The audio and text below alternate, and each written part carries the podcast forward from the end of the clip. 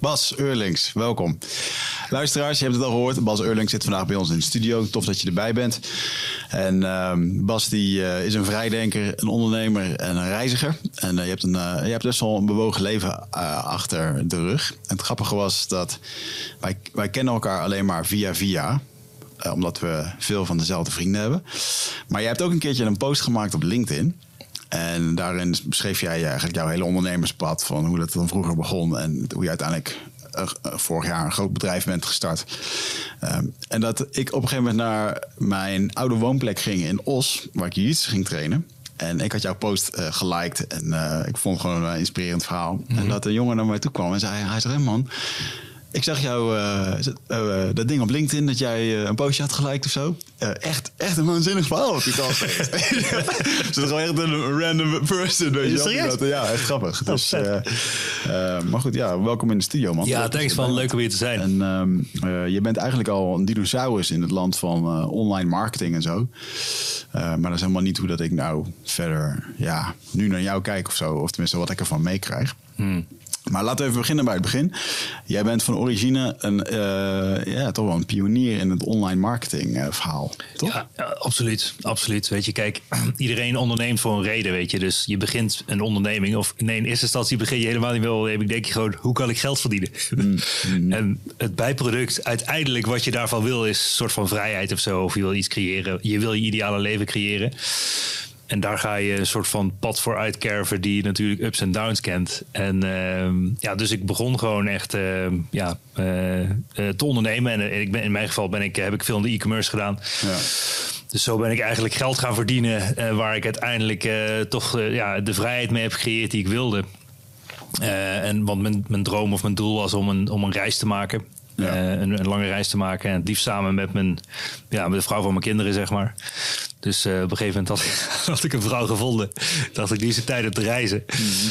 En uh, nou ja, dat begon met enkeltje Moskou. En zo hebben we twee jaar lang uh, rond de wereld gezworven, zeg maar, voor, ja, voordat we kinderen kregen. Terwijl de business doordraaide. Ja. Een heel spektakel. En bedoel, digital nomad zijn of dat soort dingen is tegenwoordig is het ja, eigenlijk al niet meer bijzonder. Maar ik deed het mm -hmm. tussen 2012 en 2014 toen nog, nou ja, laten we zeggen, relatief minder mensen dat, dat spelletje deden. Ja. En natuurlijk allemaal geïnspireerd door Timothy Ferris met zijn boek over de 4-hour work week. Mm -hmm.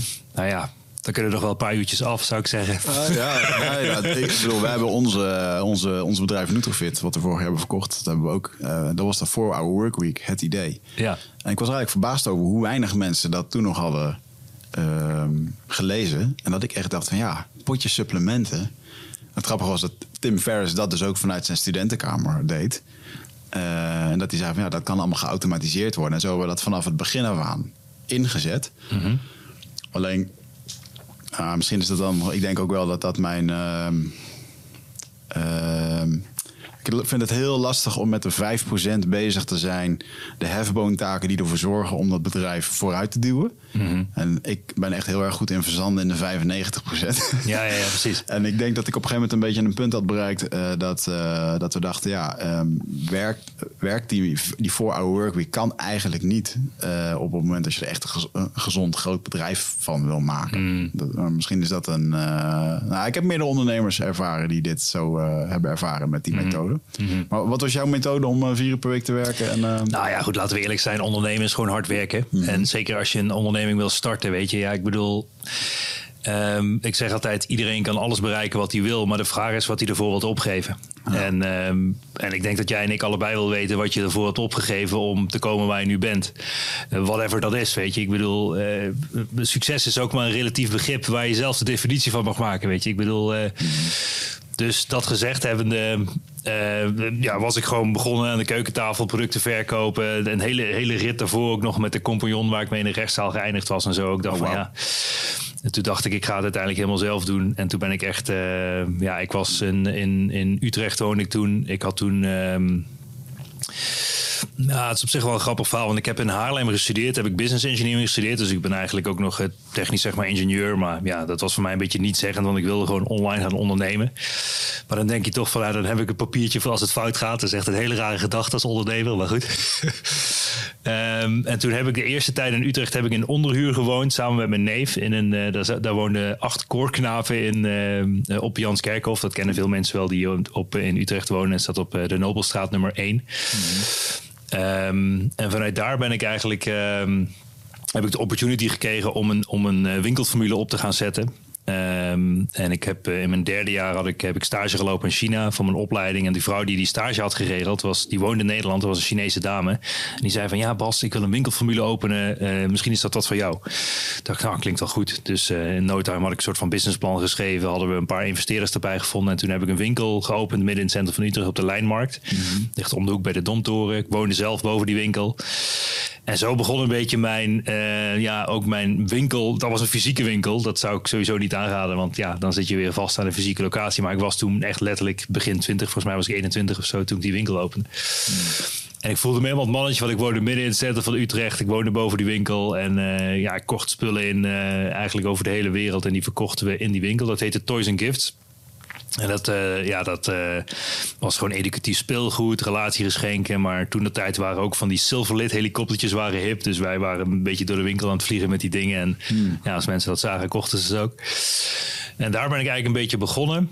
Um, totdat 2008 kwam. Toen werd het wat moeilijker qua economisch klimaat. Uh, weet je, in de huur is natuurlijk torenhoog in zo'n centrum. En daarnaast hadden we ook al een webshop geopend trouwens. Dus ik liep elke dag met een soort van car naar het Neuden. Toen was daar nog een postkantoor. Uh, door de stad om uh, mijn bestellingen van mijn webshop te brengen. Ja, er waren nog geen standaard systemen in die tijd. Allemaal van scratch geprogrammeerd en ook veel geleerd. Hmm.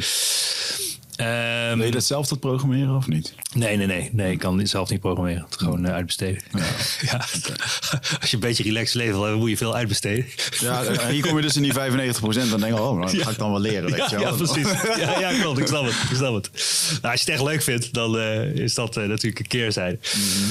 Maar goed, toen 2008 hebben we eigenlijk de winkel uh, gesloten. Ben ik doorgestart dus met een soort van dispuutsgenoot van mij in de online wereld. En ik was online wel handig, dus ik op een gegeven moment kwamen de standaard webshop systemen uit. toen kon ik echt in een dag een webshop uh, neerzetten. Ging ik allemaal net zoals Coolblue, dat was heel hip, allemaal niche webwinkels maken.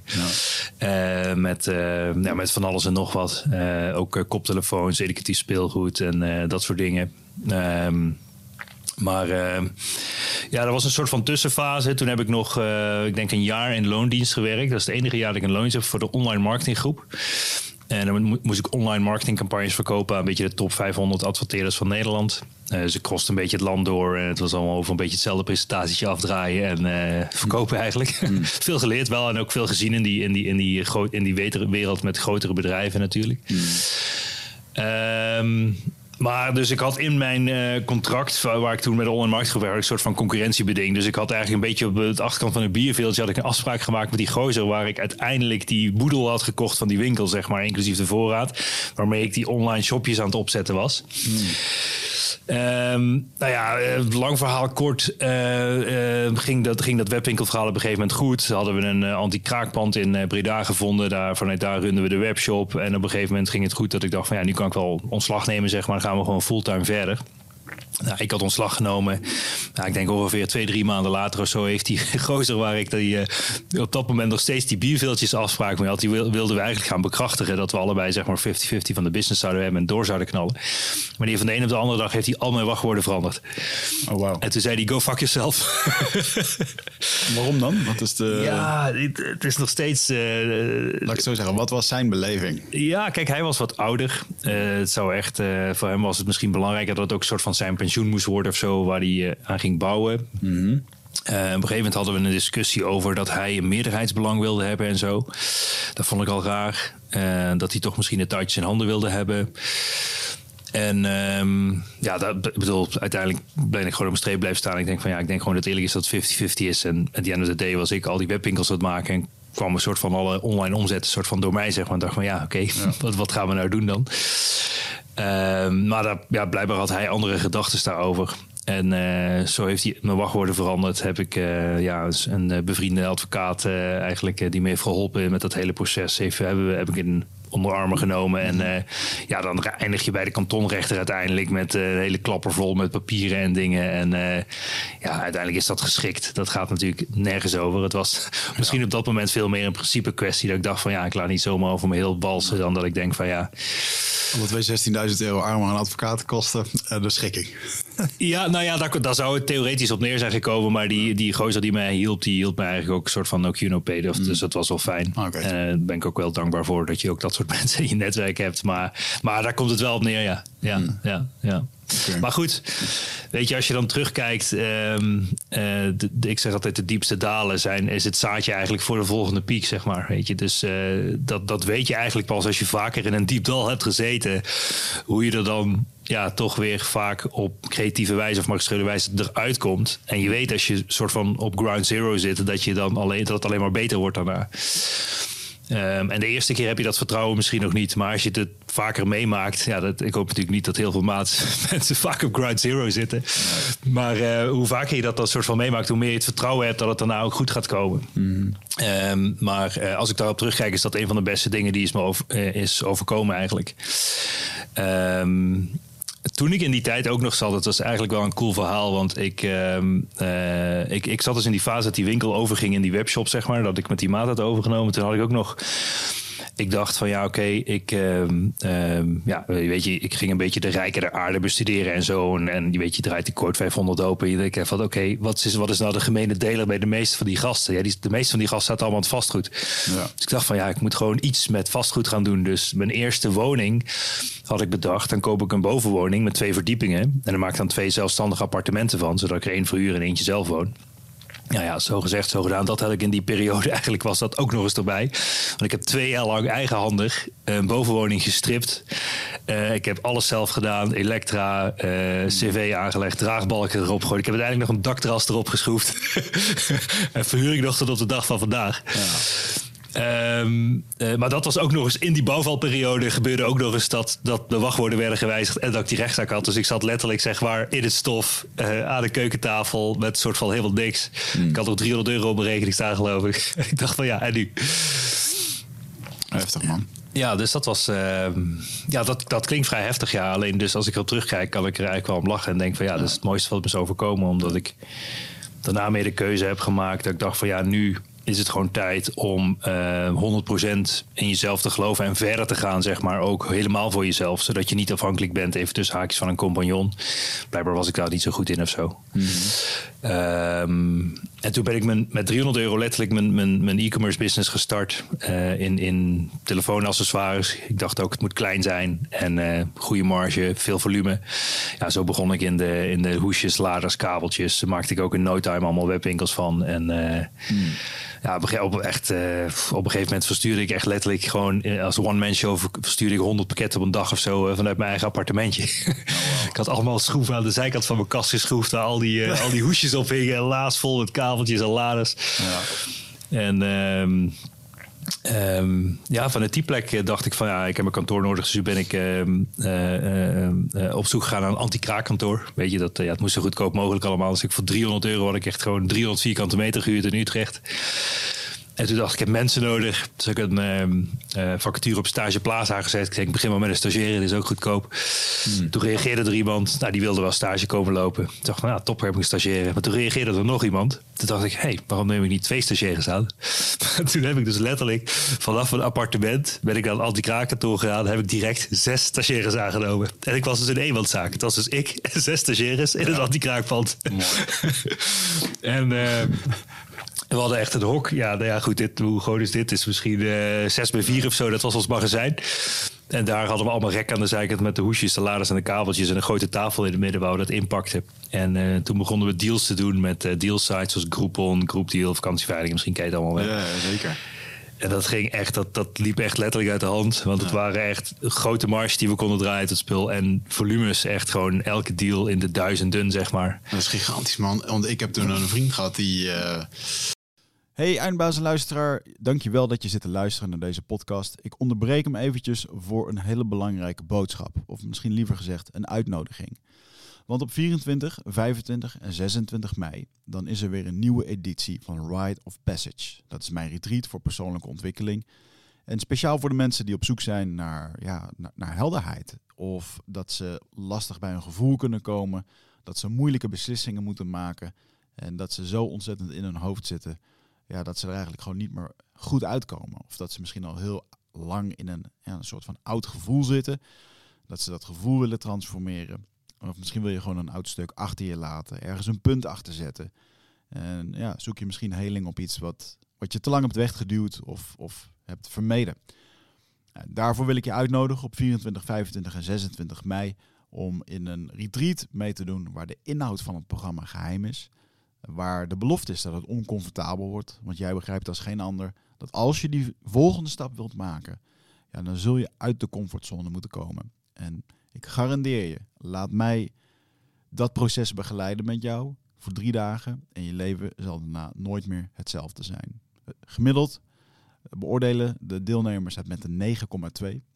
En daar ben ik ontzettend trots op. Er is ook een money back guarantee. Heb je de drie dagen vol, volbracht en vind je het niks, krijg je gewoon je geld terug. Dus het enige risico wat er is, is dat je gelukkiger kan worden. Ik zie je Bride of Passage. Ga naar wichertmeerman.nl en klik op Retreat. Die luistert, Twan Pullis. Ik weet niet of je die kent. Die had uh, zo'n verzamelsite van al die... Uh, ja, die ken ik wel, die gozer. Twan ja. Pullis, een bekende naam. Ja, uh, maar ik vroeger mee opgegroeid in het dorpje Hees. Maar hij heeft op een gegeven moment zo'n website gemaakt met volgens mij... Ehm, hoe heet het? Groepdealvergelijking of zoiets. Dat is gewoon een simpele naam. Ja, gewoon ik heb iedere dag dat geüpdate. Ik heb zeker wel zaken gedaan, denk ik, met die gozer. Ja, maar Dat, uh, en dat is eigenlijk gewoon een affiliate wat hij dan verdiende. Maar dat, uh, dat ging echt gigantisch ja. goed. Ja. Ja, ja, ja. Heeft hij niet iets van uh, dagaanbieding.nl? Zodat dat, elke, dat, dag, dat was hem. elke dag mailde hij al die dagaanbiedingen naar al die mensen en gewoon alleen maar mailen. Juist. En ehm, het grappige was dat ik toen in de uh, online betalingen werkte later bij Ogone, heette ja? het toen nog, in, ja, in Ja, dus ik kwam bij al die partijen binnen en zo'n iBoot was een, echt een van de belangrijkste klanten voor hun, want dat, ja, dat ging hard, weet je wel. Hoge volumes. En, uh, ik, en ik weet nog dat Twan, want die ken ik dus vanaf dat ik een jaar of zes was of zo. Wow. Dat hij... Um, volgens mij in de begintijd had je nog niet allemaal van die automatische feeds. Dus wat deed hij van die vijf of zes websites die er waren? Iedere dag even de plaatjes updaten, hmm. prijsje updaten, bla bla. Nou, op een gegeven moment kwamen natuurlijk uh, 110 van dat soort vergelijkingssites. En was dat niet meer te doen. Dus uh, en op een gegeven moment werden dan dingen automatisch gebouwd. Het is wel vet om te zien hoe dat iedereen daar een beetje mee ging. Ja, dat is wel vet om te zien, ja. Ja, maar, maar ja, ook die Twan die deed het ook wel slim. Want die dacht, ja, ik ga niet de fysieke producten verschuiven. Maar ik ga gewoon zeg maar, het systeem ertussen bouwen. Zodat ik zelf geen producten nodig heb, maar wel geld verdienen zeg maar, als affiliate. Ja, maar dat wat je nu zegt is wel een interessant businessmodel. Want laatst hoorde ik hem, uh, zat ik er op mijn YouTube feed eh, te kijken. En dan zie je weer om van inspirerende shit. Dat iemand dat zei van ja uh, je, je kan wel een nieuw product gaan bedenken of een hele nieuwe markt. Maar waarom ga je niet gewoon in een bestaande markt zitten waar een verkoper is en een koper? En bedenk iets wat daartussen zit. Hmm. Zorg gewoon dat je een soort doorgeefluik hoort of zo. Ja. En dan in een mooie verpakte manier. dacht ik, ja, fucking simpel eigenlijk. Ja, ja, ja. ja, je ziet veel mensen die dan gewoon het SEO-spelletje spelen of zo. Die dan gewoon websites laten ranken of zo met uh, de, de beste stofzuiger of zo .nl. En dan dat ze de tien beste stofzuigers erachter zetten. En dan gaat het linkje naar Bol en naar Coolblue. En weet je, en dat is een beetje dat soort methodes worden ook nog wel gedaan. Mm. Maar, uh, maar met die dagdeals, uh, dat tijdperk, dat was echt fantastisch. Want dat was gewoon uh, ja, hoge volumes draaien en hoge grote marges maken. En, en het, was ook nog de grap, weet je, je hebt natuurlijk best veel cashflow nodig als je een beetje een e-commerce bedrijf op schaal hebt. Mm Maar de grap van die periode was is dat vaak zo'n deal gewoon 21 dagen duurde of zo. Dus je kon echt letterlijk de deal starten en gewoon, ja, ik liet alles overvliegen met DL vanuit China. Dus ik kocht eigenlijk pas in op het moment dat de deal bezig was. Waardoor ik gewoon ja. continu al wist dat ik het had verkocht voordat het zou landen, zeg maar. Ja, en dat het ook helemaal niet erg was. Je kocht het gewoon goed goedkoop in en je kan een paar weken later geleverd krijgen. Dat was geen probleem. Exact. Ja, DL gaat super snel qua, uh, hmm. qua overvliegen, zeg maar. Ja. Dus dat was echt vet. Um, maar ja, dus op een gegeven moment zaten we aan lange tafel. Zaten we gewoon als een soort van treintje. Zaten we echt honderden pakketten per dag. Uh, soms wel duizenden in te pakken. Met van alles en nog wat. En, uh, en Groupon was internationaal. Die, weet je, die gasten die, die, die zaten over, op een gegeven moment over de hele wereld. Ja. En op een gegeven moment deed ik dat spel door heel Europa, zeg maar. Dus hmm. ja... Ehm, Groupon was ook een bizar fenomeen. Dat is echt een bizar fenomeen, ja. Ik ken op mijn ex-vriendin, heel grappig dat we allemaal allemaal dat soort herinneringen hebben. Maar mijn ex-vriendin die heeft daar volgens mij nog voor gewerkt als accountmanager. Mm En die liep dan gewoon zo'n kapperszaak in Utrecht binnen. Ja. Van hey, willen jullie erop? En dat vervolgens zo'n kapper later zei van joh, ik ben gewoon bijna failliet gegaan. Ja omdat ik gewoon te veel bonnen uh, heb verkocht. En die moet ik nu allemaal voor 15 euro zitten knippen. Ja. En ik heb geen tijd meer naar een normale klant. Ja, ja. nee, maar dat is letterlijk zo. Hè? En, en bij Groupon was, vond ik het ook nog een redelijk schofterig model. Want ze verkochten die vouchers. Alle vouchers die niet werden geïncasseerd, was gewoon 100% voor Groupon. Mm. Dus bedoel, ja, ik hoef jou niet uit te leggen. Als jij uh, duizend bonnen verkoopt als eh, kapper, zeg maar, ja, dan komen er misschien eh 400 opdagen als het al niet minder zijn. Ja. En die andere 600 is gewoon pure winst van Groupon. Oh, wauw. En de enige ondernemer, dat is de reden ook dat ze nog steeds succesvol zijn en nog bestaan, die ken ik ook, is Social Deal. Die gasten, die doen het dus volledig omgedraaid. Die verkopen duizend vouchers en die storten meteen het gehele deel voor de ondernemer direct aan de ondernemer. Dat is gewoon goed voor de cashflow. Ja. En zeg van of er nou één bonnetje wordt ingeleverd of duizend, maakt ons niet uit. We hebben die bonnen verkocht en jij hebt recht op jouw deel. Dat is netjes. En eh, die gasten doen het alleen maar op belevingen voornamelijk, ook door, eh, door het land. Maar het is een intensief model, man. Ik bedoel, jouw ex-vriendin is accountmanager geweest. Ja, je hebt veel accountmanagers nodig, wil je al die deals sluiten. Ja, en er zit een onwijze... eh, Dat was dan vet om in de media te werken. En eh, op een gegeven moment, als je dat een paar weken hebt gedaan... dan denk je ook, ja, dit, hier ga ik niet oud mee worden, weet je wel. Er zijn zoveel mensen die er lang in blijven hangen. Klopt, klopt, klopt. Nee, en Groupon heeft op een gegeven moment volgens mij nog weer een aanbod gehad van Google voor weet ik hoeveel miljard dat ze het wilden overnemen. Hadden ze toen afgeslagen. Ja, en daarna zijn ze echt letterlijk doorgaan. Ze dachten we worden nog groter, groter, groter. Maar uiteindelijk is het natuurlijk berg afgegaan. En volgens mij is Groupon tegenwoordig helemaal niet meer zoveel. Tenminste, is- in- zeker niet qua producten. Ehm, dat producten, dat, dat was op een gegeven moment ook een soort van doodgevloed. Ja, op een gegeven moment heeft iedereen het spelletje ook wel een klein beetje door van eh, hij koopt nu eh, van 100 eh, voor 30 en eh, drie keer de helft. En, eh en at the end of the day maken nog steeds eh, twee, drie partijen marge. Ja, zeker wel. Ja. ja, ik zag dat dan. Ging ik, heel, ik had ongeveer, eh, weet ik veel, ik had tientallen gesprekken per week voor mensen die moesten dan, omdat ik hun financiële. Ik moest eigenlijk een soort financieel platform geven. En wat ik daarvoor nodig had, was een soort business case. Van, ja, wat ga je doen? Want je mag geen eh porno verkopen, het mag geen eh, gokken zijn. Dus Ja. ik, moet een business case zien. Dus voor mij was dat super mooi om bij heel veel bedrijven binnen te lopen. En ik ben echt. Op een gegeven moment kreeg ik echt zo'n soort filter. En liep ik ergens naar binnen. En dan wilden ze niet helemaal vertellen wat ze gingen doen. Want het was allemaal geheim en bijzonder. En dan, eh, ja, dan kwam het uiteindelijk, nou, we gaan een soort aanbiedingssite. Dus ik dacht, echt, hier is nou nummer drie deze Ja, week. weet ja, ja, ja, ja, ja, Dat die kleding, wat je, je, 20, je had ook iets van die 20, ja, zo'n eh, Ja, van alles. kleding. Ja, interessante dingen, man. Ja, ze popte toen de paddenstoel uit de grond. Iedereen begon in ieder geval een dagaanbiedingen site of iets in die geest, zeg maar. Ja. Maar goed, jij zat met duizend, man, of met duizend pakketten per dag eh, in te pakken. Ja, En, ik, eh, ik zat anti-kraken. Ik had gewoon een straatje tafels en, en tafeltennis en frituur in de, in de tent. En gewoon een goede sfeer. Ik was super jong, weet je. We gingen echt... ja, we deden super veel dingen. We hield, ik hield wel van bowlen. Dus het was echt een leuke bowling in Utrecht. Dus we gingen altijd disco bowlen. En eh, ja, de stad in allemaal dat soort fratsen, weet je. Toen je, toen- je bent jong en je wilt wat, zeg maar. En vooral, ik bedoel, toen besefte ik ook echt heel erg dat cultuur binnen een bedrijf natuurlijk misschien wel een van de belangrijkste dingen is. Überhaupt één, willen de mensen het leuk vinden. En twee, willen de mensen het lang volhouden. Ja. Weet je, zonder cultuur dan loopt je business letterlijk helemaal leeg. En, en de beste mensen gaan altijd als eerste weg. Dus dan blijft er uiteindelijk vrij weinig over als je cultuur niet goed is. Zeg maar. Dus toen dat eigenlijk stabiel genoeg eh, liep, nou tussen haakjes, want ik had er zes stagiaires en ik had één van die stagiaires gepromoveerd tot werknemer. En die heeft uiteindelijk eh, letterlijk twee jaar lang mijn business gerund toen wij op wereldreis waren. Oh, wauw. Met aanvullend stagiaires. Hij is in die tijd dat wij twee jaar op reis waren geweest, is hij ongeveer drie keer verplaatst van anti-krakentoortje. Heeft hij allemaal zelf geregeld, verhuisd, het hele spektakel. Goud, man. En die gozer heeft het, eh, heeft het eh, in, in die tijd gerund, ja. Dus, eh, Dus het was sowieso werknemer van de maand, iedere maand. je was sowieso werknemer van de maand iedere maand. hè. Ja, ik bedoel, hij was ook super jong, gretig, wilde veel leren. Ik zeg van nou, hier heb je een tentje en eh, ik ga reizen. We hebben wel contact. Ja. En we zien wel even het loopt. En, eh, maar goed, ik zei altijd van, kantoor werd het geld verdiend, zeg maar. En ik gaf het uit aan de andere kant van de wereld. Ja. Ik had ook wel één werknemer die, eh, die daar ook wel anders over dacht. Want die werd een beetje jaloers dat ik aan het reizen was en hij aan het werk was. Ehm, eh, en die eh, is op een gegeven moment met mijn spullen zijn eigen winkeltje begonnen. Wat, wat minder leuk was. Dus ik zat toen in, in Zuid-Korea geloof ik of zo tijdens die reis. En toen heb ik dus aangifte moeten doen bij de politie. En ik moest weten of die andere gozer die ook in het complot zat. Hè? Ik bedoel, als het zo klein is, dan kunnen net zo goed met, z'n- Ja. tweeën eigen winkeltje starten. Weet ik Ja. veel. Ja. Dus heel spektakel met aangifte, al zijn spullen in dozen. En eh, nou ja, een beetje, een beetje een tranenshow daarna. En eh, politie en zo. Maar, eh, ja, man. maar goed, ja, dat... Maar daar heb je wel gelijk in gekregen dan. Ja, nee, zeker. Het was Jij moet- ook- Jij moest aangifte doen vanaf, Ja. vanaf Zuid-Korea. ik, in, eh, ik kreeg gewoon een tip van een andere gozer die ik echt al zo lang niet had gezien. Die dus hem had betrapt, zeg maar. Want die, die woonde blijkbaar bij hem in huis. En die zei van, ja Bas, ik weet niet of dit de bedoeling is. Maar die gozer die heeft hier zijn hele kamer vol liggen met eh, al die accessoires die hij verkoopt. Wauw. Toen dacht ik, oh, dat is wel een beetje gek. Eh, dus ja, en toen kwam ik er dus achter dat hij die spullen ook online aan het verkopen was en zo. Toen dacht ik van ja, oké, dit is niet helemaal Ah. de bedoeling. Dat is bizar, man. ja, dat is wel bizar. Ik heb nog een tijdje bij AMAC gewerkt, zo'n Apple Oh ja. Ja zeker. En eh, Ja, waar in Utrecht.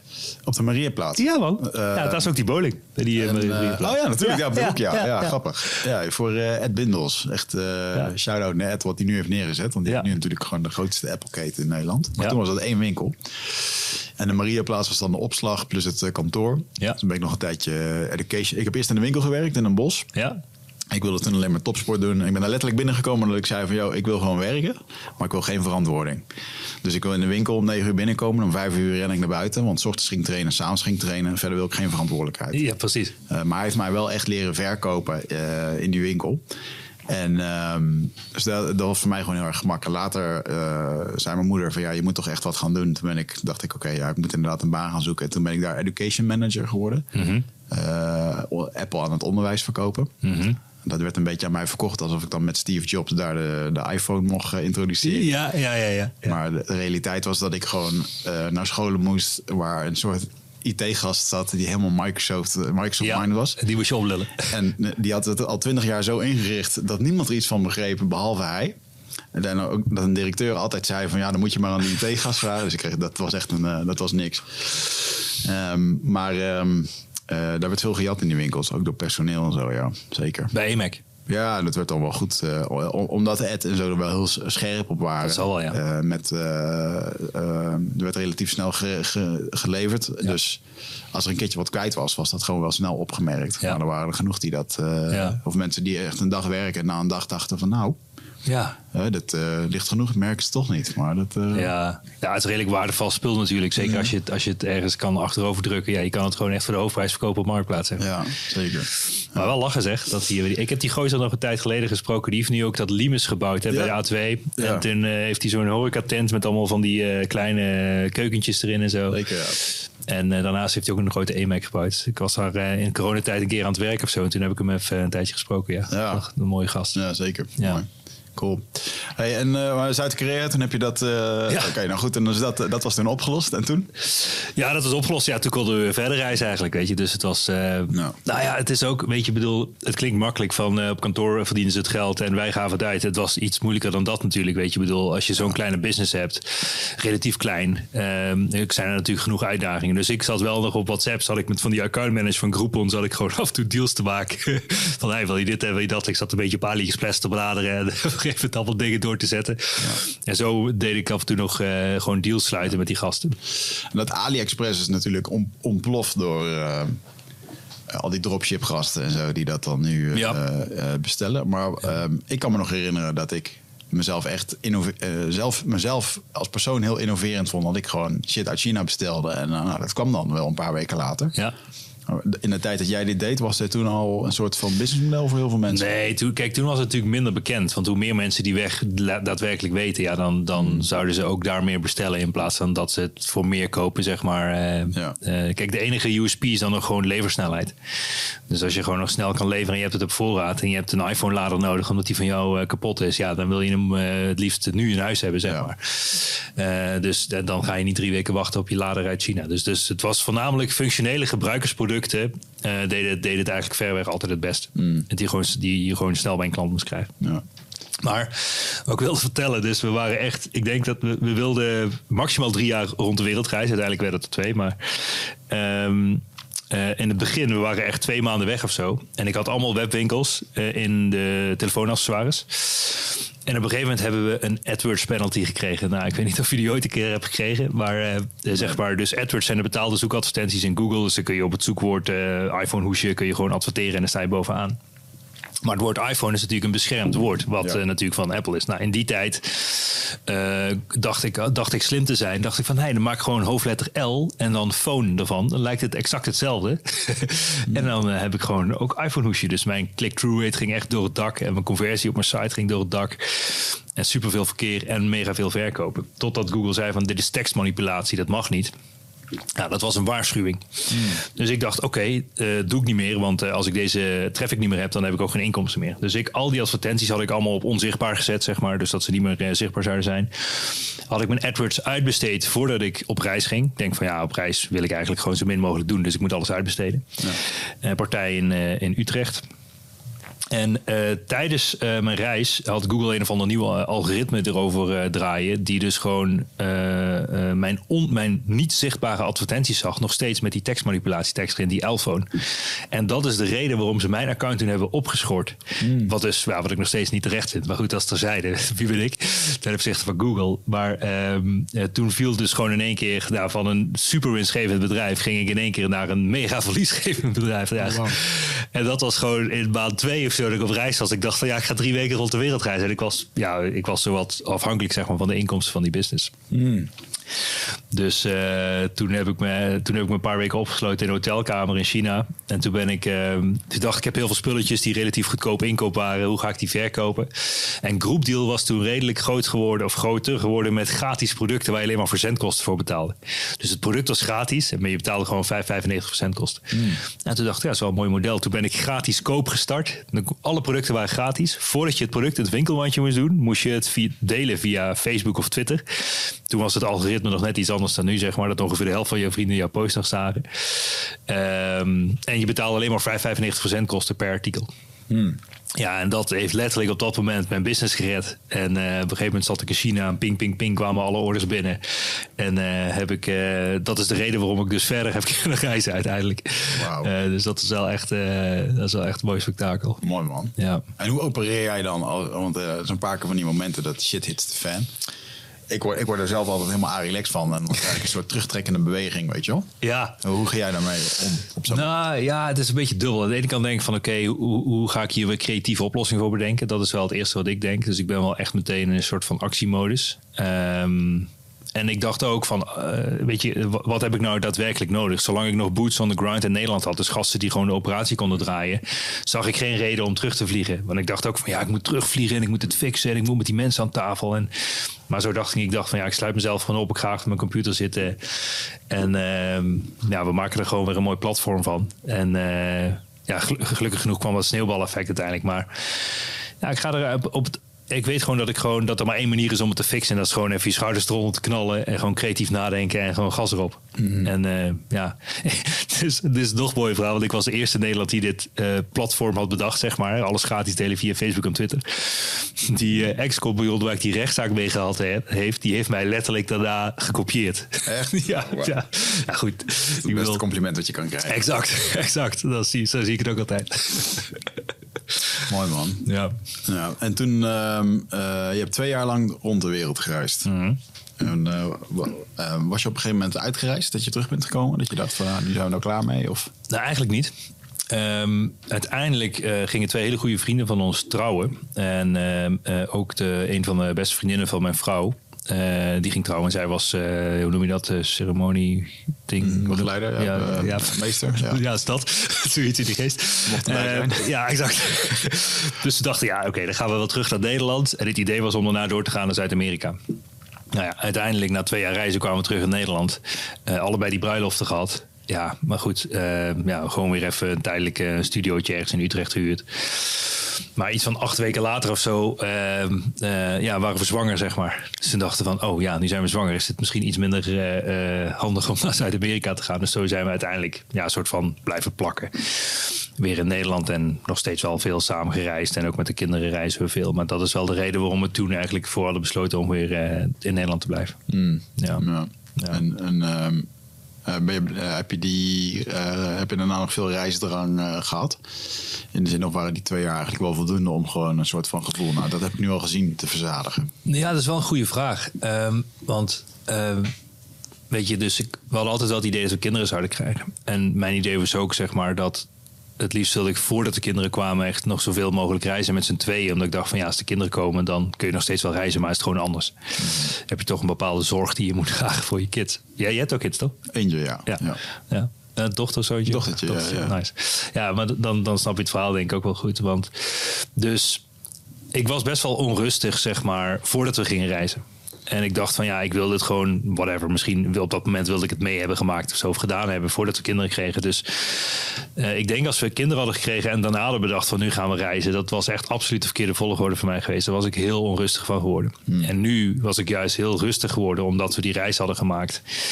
Uh, en echt superveel avonturen hadden meegemaakt met z'n tweeën. En toen dachten we van ja, nu is het echt een mooi moment zeg maar om kinderen te krijgen. Zoals we absoluut ja. de droom volgorde zoals die uit is gekomen. Ja, zeker. Ja. En um, uh, dat, dat ondernemersverhaal, hè? want uh, wat je toen eigenlijk bekend staat op, op internet is het verhaal met uh, ondernemen op slippers. Mm. Daarom ben je net ook binnengekomen met twee verschillende slippers aan. Ja, klopt. Die je nu niet kan zien, maar wat wel zo is. Ja. Um, en op een gegeven moment is dat een soort van, is dat een beetje jouw, hoe noem je dat? Jouw kapstokje geworden, toch? Mm -hmm. Om om mensen te leren hoe ze de wereld kunnen overreizen. Ja. Uh, terwijl je geld verdient vanuit je hangmat.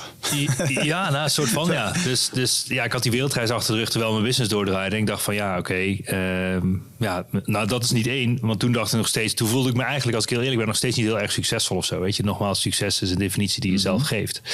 Dus ik dacht, ik moet door. Uh, en dit... Wat was toen de definitie van succes? Rijk.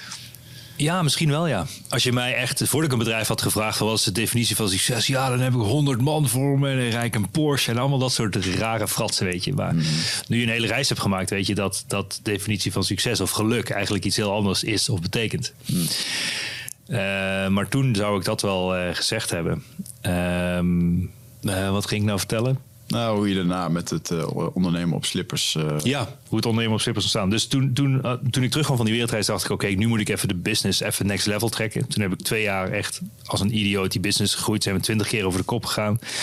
2018 waren we het snelst groeiende cross-border e-commerce bedrijf van Nederland. Heb ik de cross-border award gewonnen. En toen dacht ik: oké, nou ja, nu ik deze prijs heb gewonnen, kon, kon ik mezelf enige erkenning geven van succes. Dat waren nog steeds die hoesjes en dat soort dingen. nou, het was wel uit de hand gelopen met nog meer fast-moving consumer goods, met powerbanks, uh, smartwatches, ah, echt van alles en nog wat. ging door heel Europa via Groupon. Ik had inpakmachines die gewoon ja, uh, eh, 600 orders per uur konden verwerken en zo, en printen en uh, allemaal dat soort dingen. En ja, was wel lachen. Ik denk dat we op de top hadden rond de 30 man lopen of zo in die, in die business. Hm.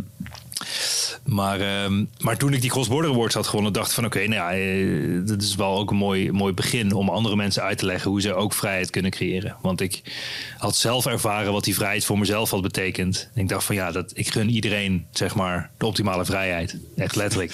Al die 30 mensen die bij jou op kantoor stonden te zwoegen. Ja, ja pakketjes in te pakken. Ja, precies. Ja, dat is jij hetzelfde. Ja. Nou, maar ik, ik zal je ook uitleggen waarom ik later mijn business heel anders ben gaan inrichten. En dat de mensen die nu eigenlijk virtueel voor me werken, dat die ook letterlijk alle vrijheid hebben. Ook omdat dat gewoon mijn kernwaarde is. Dat ik gewoon mm. denk van iedereen moet in vrijheid kunnen leven of opereren. En ieder, daar zitten allemaal bepaalde niveaus in, zeg maar. Ja.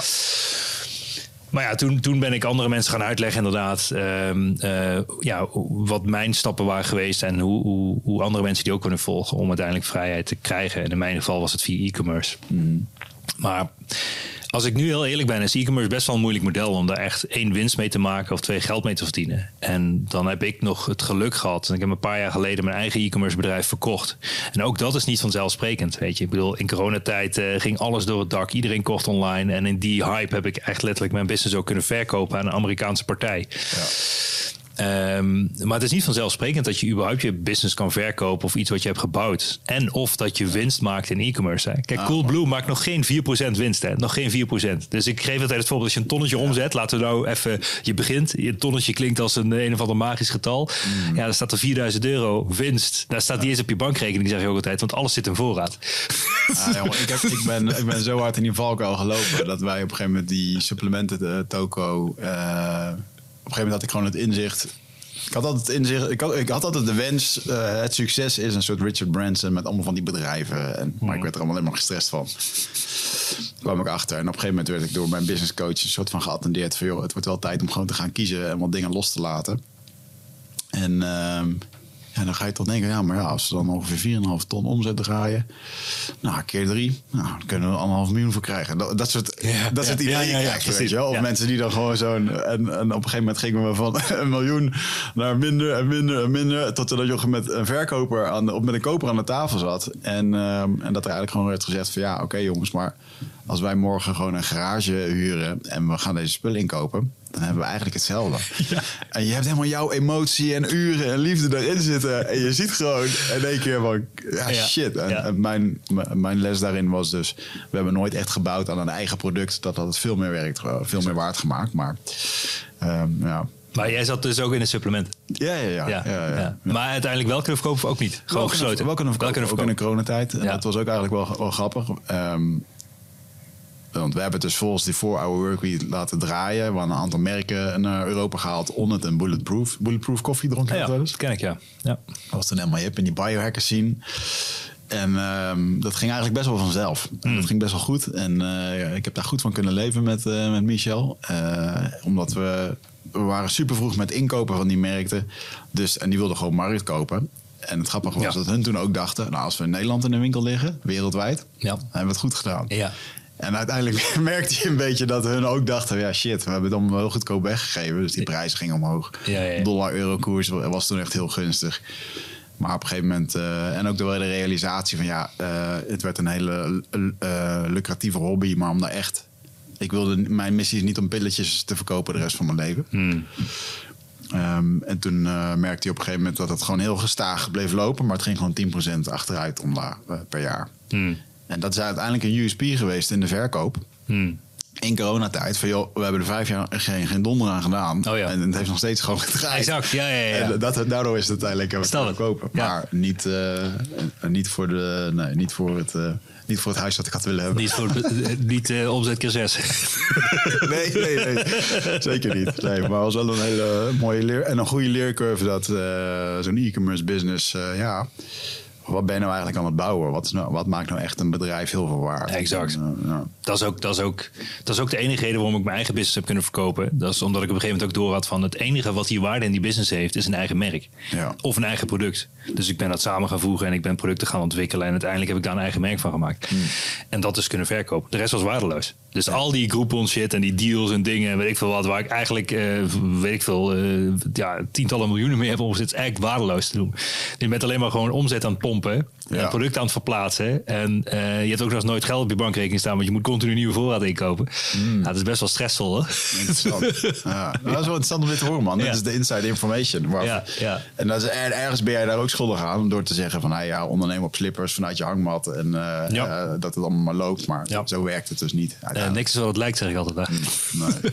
Maar nogmaals, als je dus een eigen merk bouwt, wat je kan verkopen, is de enige manier om waarde te creëren. Ja. En dat is ook wel met een kleine set producten. Ik noem het altijd een beetje het Apple-model, weet je. Gewoon weinig producten, veel hoge innovatiewaarde. En eh, dan voeg je ook iets toe. Weet je, ik bedoel, als jij de, degene bent die weer het nieuwe, eh, ja, whatever, wat er al honderdduizend keer te koop op staat, ja, dan voeg je totaal niks toe. Weet je, kun je beter niet doen. Ja, zeker. Eh, En ik, ik voel je wel ergens in een, ehm, een soort haakje naar ehm, de jonge hond die alles aanpakt. En op een gegeven moment, je krijgt het in de vingers, je bent lekker aan het pompen. Eh, maar wij kennen elkaar eigenlijk niet, behalve uit een vriendengroep. Die ja, best wel veel in het, eh, in het wereldje van persoonlijke ontwikkeling en ondernemen zit. Eh, eh, moeten we eens even noemen. Jesse van der Velde, Damien Beenakker, Albert Ja. Zonneveld. Precies. En Tony Loorbach. Tony Loorbach, ja. Dat soort dingen. Ja. Nou, ik weet niet wie je nog weer allemaal kent, maar... Nee, maar een beetje uit dat groepje Ja, ja, waar, dat groepje, ja, eh, ja, waar ik dat is- Bas nog wel eens te horen kreeg. En eh Thijs Lindhout mogen we niet vergeten. Thijs Ondanks dat Thijs. Lindhout ook helemaal offline is gegaan. Maar, Heel goed.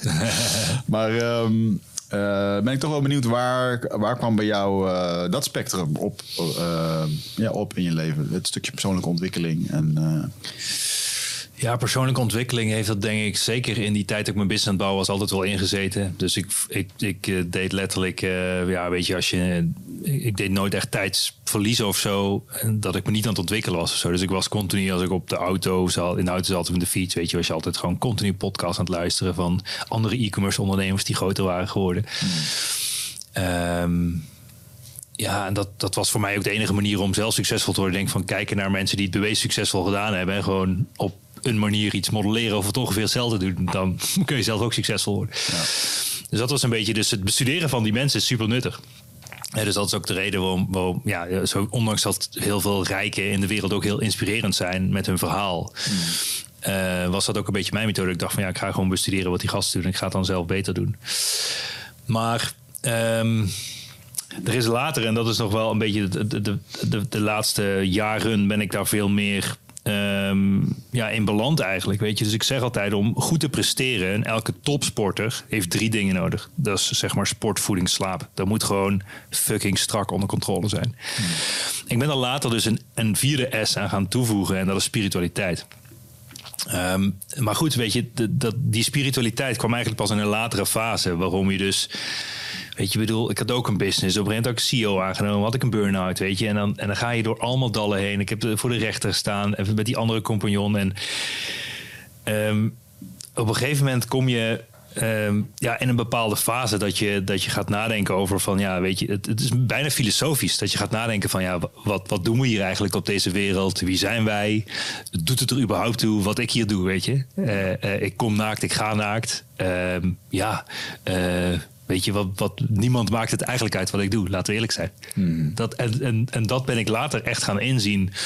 Door ook mee de spirituele reis die ik ben gaan maken. En ik was altijd vroeger wel een clown en ik maakte grappen en zo. Maar ook door dingen veel minder serieus te nemen. En gewoon veel meer ongecompliceerde avonturen te beleven en lol te maken, zeg maar. Dan komt een beetje het kind weer terug in je naar boven. En eigenlijk is dat voor mij veel meer het leven dan dat ik mezelf heel serieus ga vinden of zo en allemaal serieuze dingen ga doen. Ja.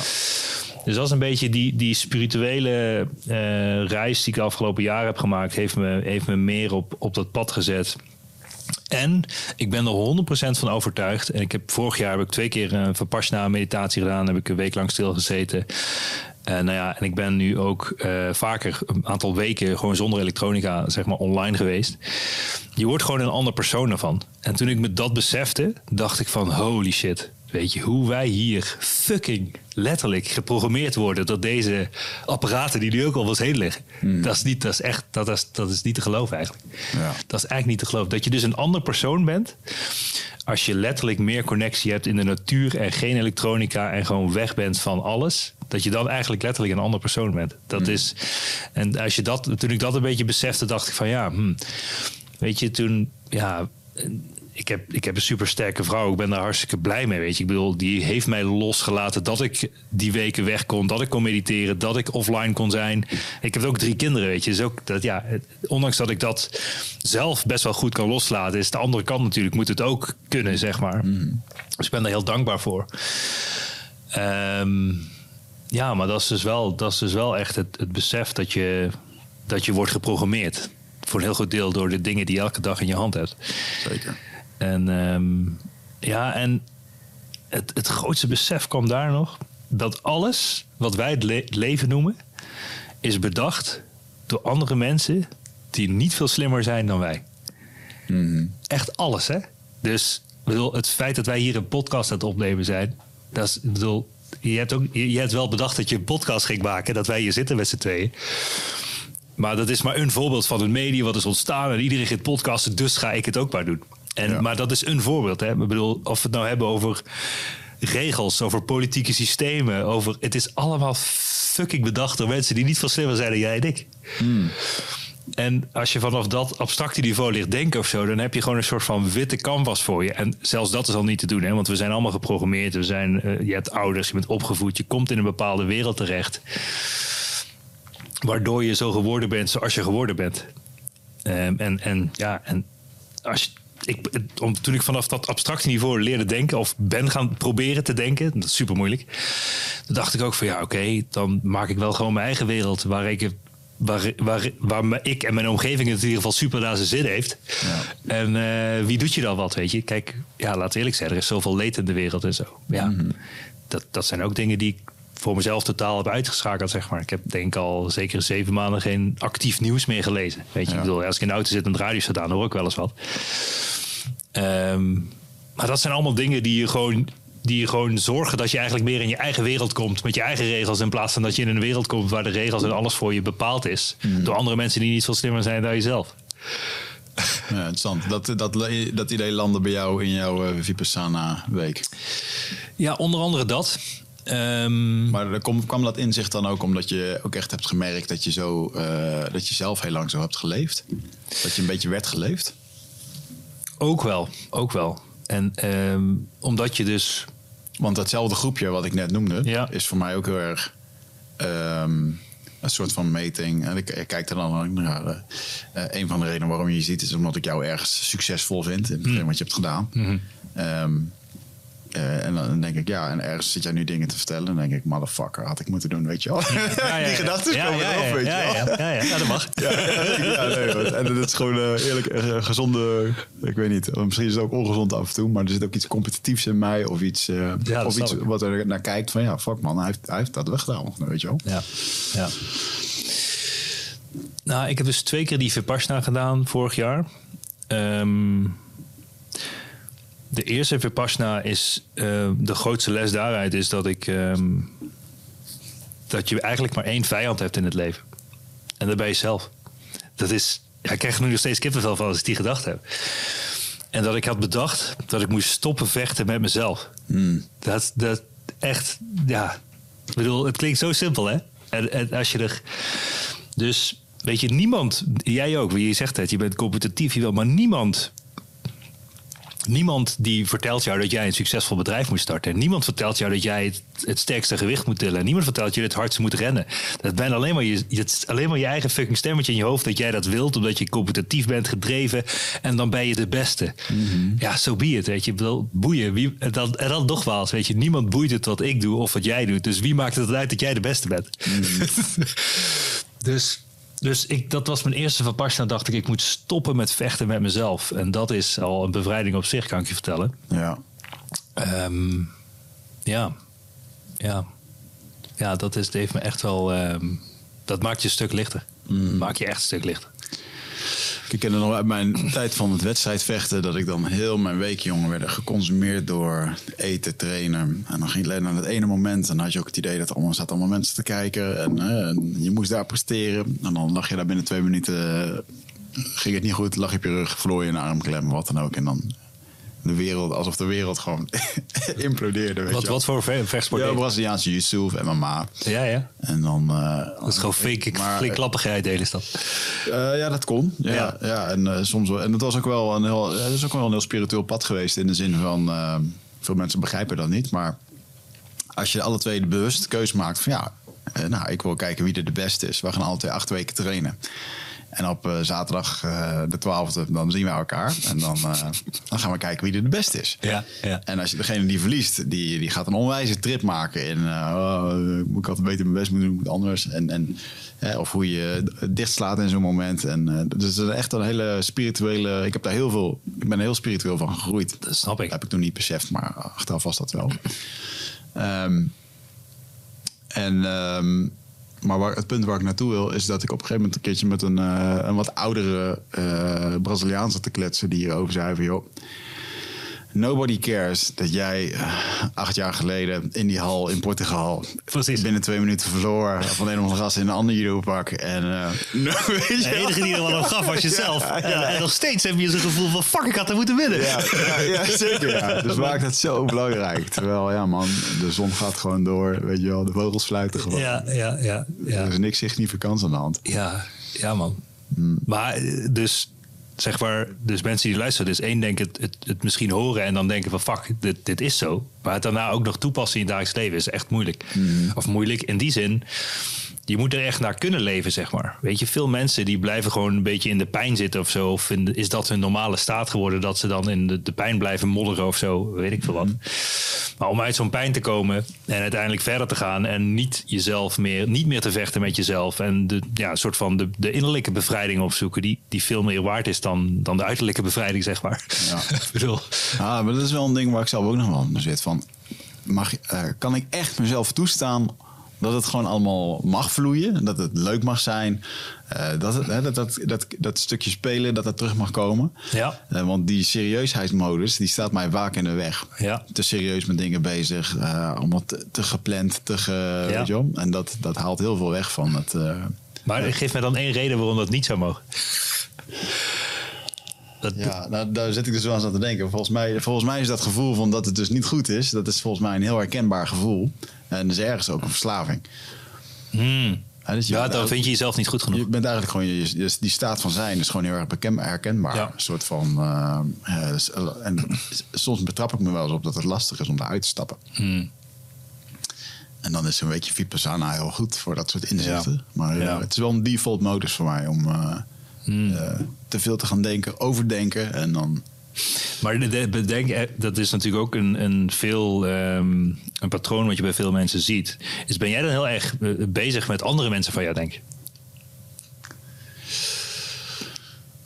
Nou, niet in de zin van ik doe echt wel waar ik gewoon zin in heb. En ehm, eh, ik, ik- dat is wel mooi. Ik ben nooit een keertje bij, ehm, bij Brandon Burchard geweest. Dat was zo'n Amerikaanse marketeer eh, dude. Die zei zelfvertrouwen is dat je doet wat je leuk vindt. Zonder eh, erbij na te denken wat anderen ervan denken. Mhm. Ik denk dat ik dat doe. Mhm. Maar ehm, onbewust denk ik toch wel, ben ik toch wel, eh, hecht ik heel veel waarde aan hetgene wat men dan uiteindelijk van dat werk vindt. Mhm. Hè, en dat is denk ik ook wel de reden waarom ik graag op een podium sta. Of eh, in de coronatijd had ik bijvoorbeeld echt een afkick-modus van eh, de high van het publiek. Mhm. kwam ik echt achter van shit, eh, ik heb geen, geen optredens meer. Ik voel me nu Ja. groter, want ik wil die bevestiging krijgen. Het applaus. Ja. van, Oh, mooi verhaal weer, het. Ja. Via Zoom hoor je het applaus niet. Nee, Ze hebben geen dat- kloot aan. Dus zat ik daar. Ja, dat is wel interessant om dat te observeren. Nou, Ja, oké. dus. Maar dat is dan, als je daar dan abstract naar kijkt, is dat toch een beetje het ego streden dan. Wat Ja. je op dat moment nodig had. ja, Ja, zeker wel. ja, ja. Eh, ja, en misschien nog steeds wel. Ja, ja, ja. Dat is ook, dat is ook moeilijk hoor. Ik denk dat, dat eh, Ik vind het wel mooi. ja, Paul Smit die zei dat wel mooi eens een keer. Ja, als je het dan hebt over non-dualiteit en, en van ja, waarom nemen we eigenlijk deze podcast op? Dan kan ik wel mooi zeggen, ja, nee, mooi gesprek, leuk. Ja. Maar, ja, maar, in dat gesprek hadden we ook zonder die camera kunnen opnemen. 100%. Dus waarom doe je het op die camera? Ja, dat is, Ergens is dat toch weer een stuk ego. Ja. Eh, ja, maar het moet waardevol naar anderen. En, nee, het is allemaal bullshit. Het is allemaal, Ja. je doet het, eh, ja, uiteindelijk doe je dus gewoon, je wil wat laten zien. Ja. En dat is ook gezond in onze maatschappij. Je wil wat betekenen. Maar het is wel ego. Jij, ja, bedoel, de reden dat we het opnemen is dat omdat jij waarschijnlijk, of eh, jij volgens mij heb je nog een compagnon of zo, Ja. dat, dat jullie iets willen bereiken bij deze podcast. of Ja Toch? zeker, ja, zeker. Er zit natuurlijk wel een groter gedachtegoed achter. Ja. Ehm, eh, maar uiteindelijk, als je het wat meer terugbrengt, eh, van waarom, de- dan zit er zeker een persoonlijke beloning aan. Ja. Hmm. Hmm. Dus, ehm, eh, en zeker ook omdat ik gewoon. Eigenlijk als je alle afleveringen achter elkaar eh, ziet, dan zie je eigenlijk een weerspiegeling van mijn levensreis, waar ik gewoon gasten op, op uitnodig. En die Hmm. vertellen mij daar nuttige dingen over. En Dat is ook mooi toch? ja, een soort, af en toe voelt het wel een beetje als een soort eh, die, die Truman Show, weet je wel? Dat je Ja. eh, mensen mijn reality show meekijken. Eigenlijk ben je gewoon je, je pad aan het documenteren, wat Ja. natuurlijk wel cool is. Weet je, ik bedoel, eh, als je dochter dadelijk 18 is, dan gaat die ze allemaal luisteren. Ja, ja, die mag ook een keer. In, eh, ik zat laatst te denken, misschien moet ik een keer een podcast met haar opnemen. Ja. Ze begint nu een beetje te kletsen. Dat zou echt heel grappig zijn. Papa! De gesprekjes, weet je die ik met haar heb, of hoe zij denkt over dingen. Dat eh, Dat is wel mooi, hè? vind ik wel mooi. Laatst had ik een mooie vraag. Gingen we in de trein naar Utrecht, naar het Nijntje Museum. Ja. Zaten ze rond te kijken. Dat was vier jaar. Ze zei, papa, waarom heeft niemand hier eigenlijk een, eh, zo'n gordel om? ja, ja, ja. super slimme vraag, Ja, weet ja, je wel. ja, Ja, ja, ja. waarom hebben we dat eigenlijk niet? Ja, ja. ja dat is wel. hè. Maar ik vind het wel mooi dat dat gewoon. Ik kan er zo van genieten als, als, je, als je dan je eigen kinderen ziet. Hoe ze, hoe ze ja, een soort van open in de wereld staan en onbezorgd en, en gelukkig eigenlijk. Hè? En dat, dat is dat vooral het laatste is, denk ik wel erg belangrijk. Ja. Dat, dat is gewoon, eh, ja, eigenlijk is dat gewoon het mooiste wat er is. Hey Eindbazen-fans, welkom bij deze aflevering. Tof dat je zit te kijken of zit te luisteren. En waarschijnlijk doe je dat omdat je een hoge mate van interesse hebt voor persoonlijke ontwikkeling. Eh, je leest de boeken, je luistert de podcast, je, je kijkt inspirerende video's. Af en toe ga je naar trainingen en workshops toe. En het zal je vast niet ontgaan zijn dat het best wel lastig is om al die nieuwe opgedane stof om dat eigen te maken. En op het moment als het leven ons blootstelt aan, aan lijden, en dat is de natuurlijke eigenschap van het leven, door bijvoorbeeld het verlies van een dierbare, eh, een burn-out, niet lekker in je vel zitten op het werk, de chaos die er in de wereld gebeurt. En dat zijn best wel grote dingen die ervoor kunnen zorgen dat we eh, in een bepaalde comfortzone blijven, of dat we blijven bevriezen op een bepaald punt, of dat we niet echt weten welke keuze dat we moeten maken.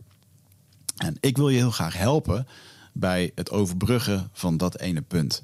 Want als jij nu op een kruispunt staat van kiezen, dan heb je eigenlijk een soort overgangsritueel nodig. En ik noem dat een rite of passage. En ik wil je daarom uitnodigen naar een driedaags programma waarbij ik je uit de comfortzone ga halen en blootstel aan een programma waar de inhoud geheim is. En de belofte is dat het oncomfortabel gaat worden. Want, wees eerlijk, als je nu naar jezelf kijkt, dan wat jij te doen hebt is op een dieper niveau naar jezelf kijken. En vervolgens uit je comfortzone komen. En dat klinkt heel spannend en dat is het ook ergens, maar je kan het ook op een gecontroleerde en veilige manier doen. Dat is wat we doen bij dit retreat. Ik doe dat met een fantastisch team. We hebben meer dan 257 mensen uh, de afgelopen jaren door Rite of Passage heen geloodst. En uh, die beoordeelde dit retreat met een 9,2 gemiddelde. Nou, dat is natuurlijk fantastisch. Uh, ik ben er zo zeker van dat dit je gaat bevallen, dat ik je een full money back guarantee beloof. Als het niks is na drie dagen, krijg je van mij je geld terug. Dus het enige wat er kan gebeuren, is dat jij gelukkiger gaat worden. Uh, anders is er geen risico.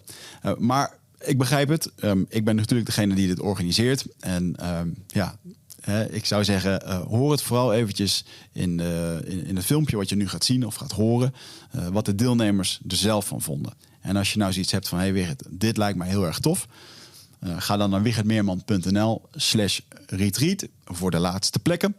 Um, 25, 26 en 27 augustus 2023 is er weer een nieuw retreat. Uh, mocht je dit nou later luisteren, dan ga gewoon eventjes naar wichertmeerman.nl slash retreat. En dan geef je op voor een andere editie. Pak die laatste plekken. Ik hoop dat je erbij bent.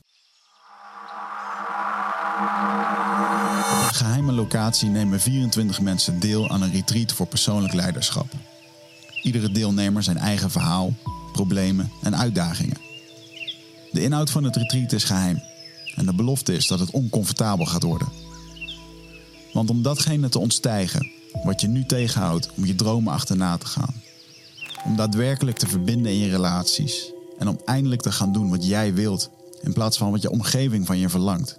Zal je de beslissing moeten maken om het beest in de bek aan te kijken. En alleen jij weet wat dit voor jou is. Je zal op een gecontroleerde manier door de pijn heen moeten bewegen.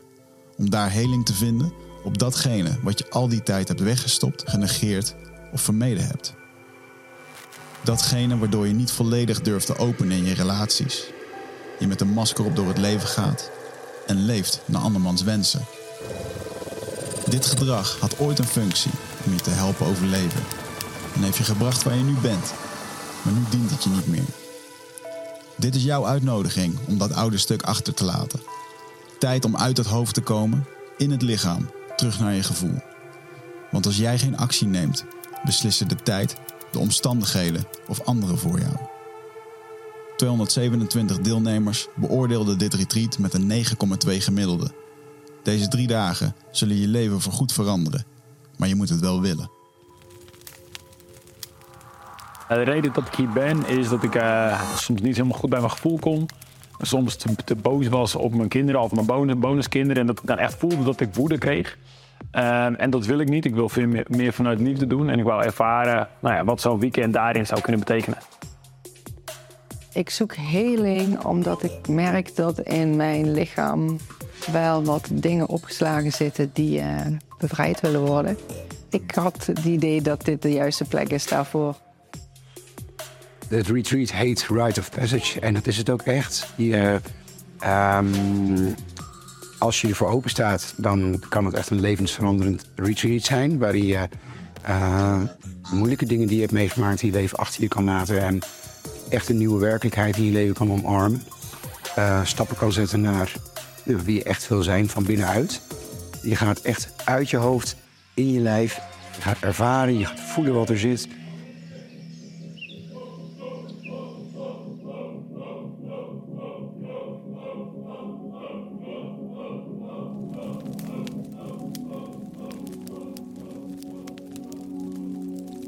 Ik heb het weekend als uh, ja, heel bijzonder ervaren eigenlijk. Uh, totaal anders dan verwacht. ja, ik had niet echt een verwachting, maar je hebt toch een beetje een idee van hoe het zou zijn. Ja, het was, het was heel gaaf. Heel bijzonder. Uh, een van de dingen waar ik uh, regelmatig tegenaan loop is dat ik niet vaak genoeg uh, nee zeg. En te veel dingen ja zeg dus. En een van de oefeningen die, uh, die bevorderen eigenlijk om uh, vaker nee te zeggen en ook durven af en toe ja te zeggen en daar gewoon volledig in te staan. Terwijl ik daar soms juist wel eens over twijfel wat ik uh, daarin moet doen. Dat voelde heel sterk. wat ik in zijn algemeenheid kan zeggen is dat het kwijtraken van een stuk negatieve energie, het toe-eigenen van mooie nieuwe perspectieven, dat in alle oefeningen terugkwam. Uh, wat ik de meest bijzondere oefening heb gevonden was de afsluitende uh, oefening vandaag. Waarbij we um, ja, eigenlijk meditatie deden. Uh, waarin je heel diep naar binnen keert. en waarin je echt contact maakt met je, met je zijn, met wie je bent. En, en daarin heb ik hele mooie ontdekkingen gedaan. Ja, het is lastig uit te leggen, want er gebeurt best wel wat in zo'n weekend. Um, ja, maar baseline is eigenlijk, ik kan het gewoon iedereen aanraden. Ik denk dat eigenlijk uh, het retreat voor bijna wel iedereen uh, geschikt zou kunnen zijn. Ja, het viel me op dat in de groep heel veel verschillende mensen eigenlijk waren. Ja, ook een hele hoop mensen die ik hier eigenlijk misschien helemaal niet had verwacht. Maar dat die toch wel meeging in, uh, ja, door waarop de retreat in elkaar zit. Dat het toch wel voor iedereen wel werkt. Dat je er langzaam eigenlijk doorheen gaat. Uh, ik heb hier zeker twijfels over gehad. Ik vroeg me af of het iets voor mij was en wat ik hier uit ging halen. En uh, daar was ik niet helemaal zeker van. Uh, maar achteraf vind ik het 100% waard en ben ik super blij dat ik, er, dat ik het heb gedaan. En daar heb ik heel veel uitgehaald. Ja, ik heb bij het aanmelden heel veel twijfel gehad. ik heb echt zitten boven van mijn laptop gezeten. Zal ik wel, zal ik niet? Zal ik wel, zal ik niet? Uiteindelijk heb ik mezelf min of meer gedwongen om een stap te zetten. En ook meteen betaald, zodat het uh, vet accompli was. Ik vond het spannend. En uh, ook er naartoe levend vond ik het spannend. Maar uiteindelijk had ik er echt zin in. Ging ik erop in en wilde ik ervoor gaan. En ik ben heel blij dat ik het gedaan heb. Ja, iedereen die, verdeelt, die deelt eigenlijk zijn verhaal ja, je, je kunt ook weer heel veel halen uit de verhalen wat anderen eigenlijk vertellen. Uh, en het is deels is het heel mooi dat je het in zo'n grote groep kan delen eigenlijk. Ja, wat er in jou omgaat. En je voelt je heel erg gehoord eigenlijk. En dat vind ik het mooi wel aan zo'n grote groep. Ik vind het nog steeds bizar. En je komt vrijdagmiddag met, uh, met 24 onbekende mensen. En uh, nu twee dagen later zitten we elkaar om te knuffelen. En loop je in je onderbroek zeg maar, door het gebouw. En ben je echt vrienden geworden. En, en weet je superveel van elkaar. Tegelijkertijd bij de, hè, bij de meditaties, bij de geleide dingen, heb ik echt scheid aan wat andere mensen van me denken. En denk ik ook niet aan, andere mensen. En ben ik echt met mezelf bezig. Dus die combinatie vind ik echt wel heel mooi. Zo'n weekend met mensen, maar toch ook weer je eigen proces. De sfeer die Wigert en uh, zijn team neerzetten is super veilig. Uh, en daarin ehm, heb je echt alle mogelijkheid om uh, helemaal te uiten waar hij mee zit, waar hij mee loopt, stappen te zetten. je wordt echt gezien als persoon. En uh, ja, meegenomen door een heel bijzonder proces.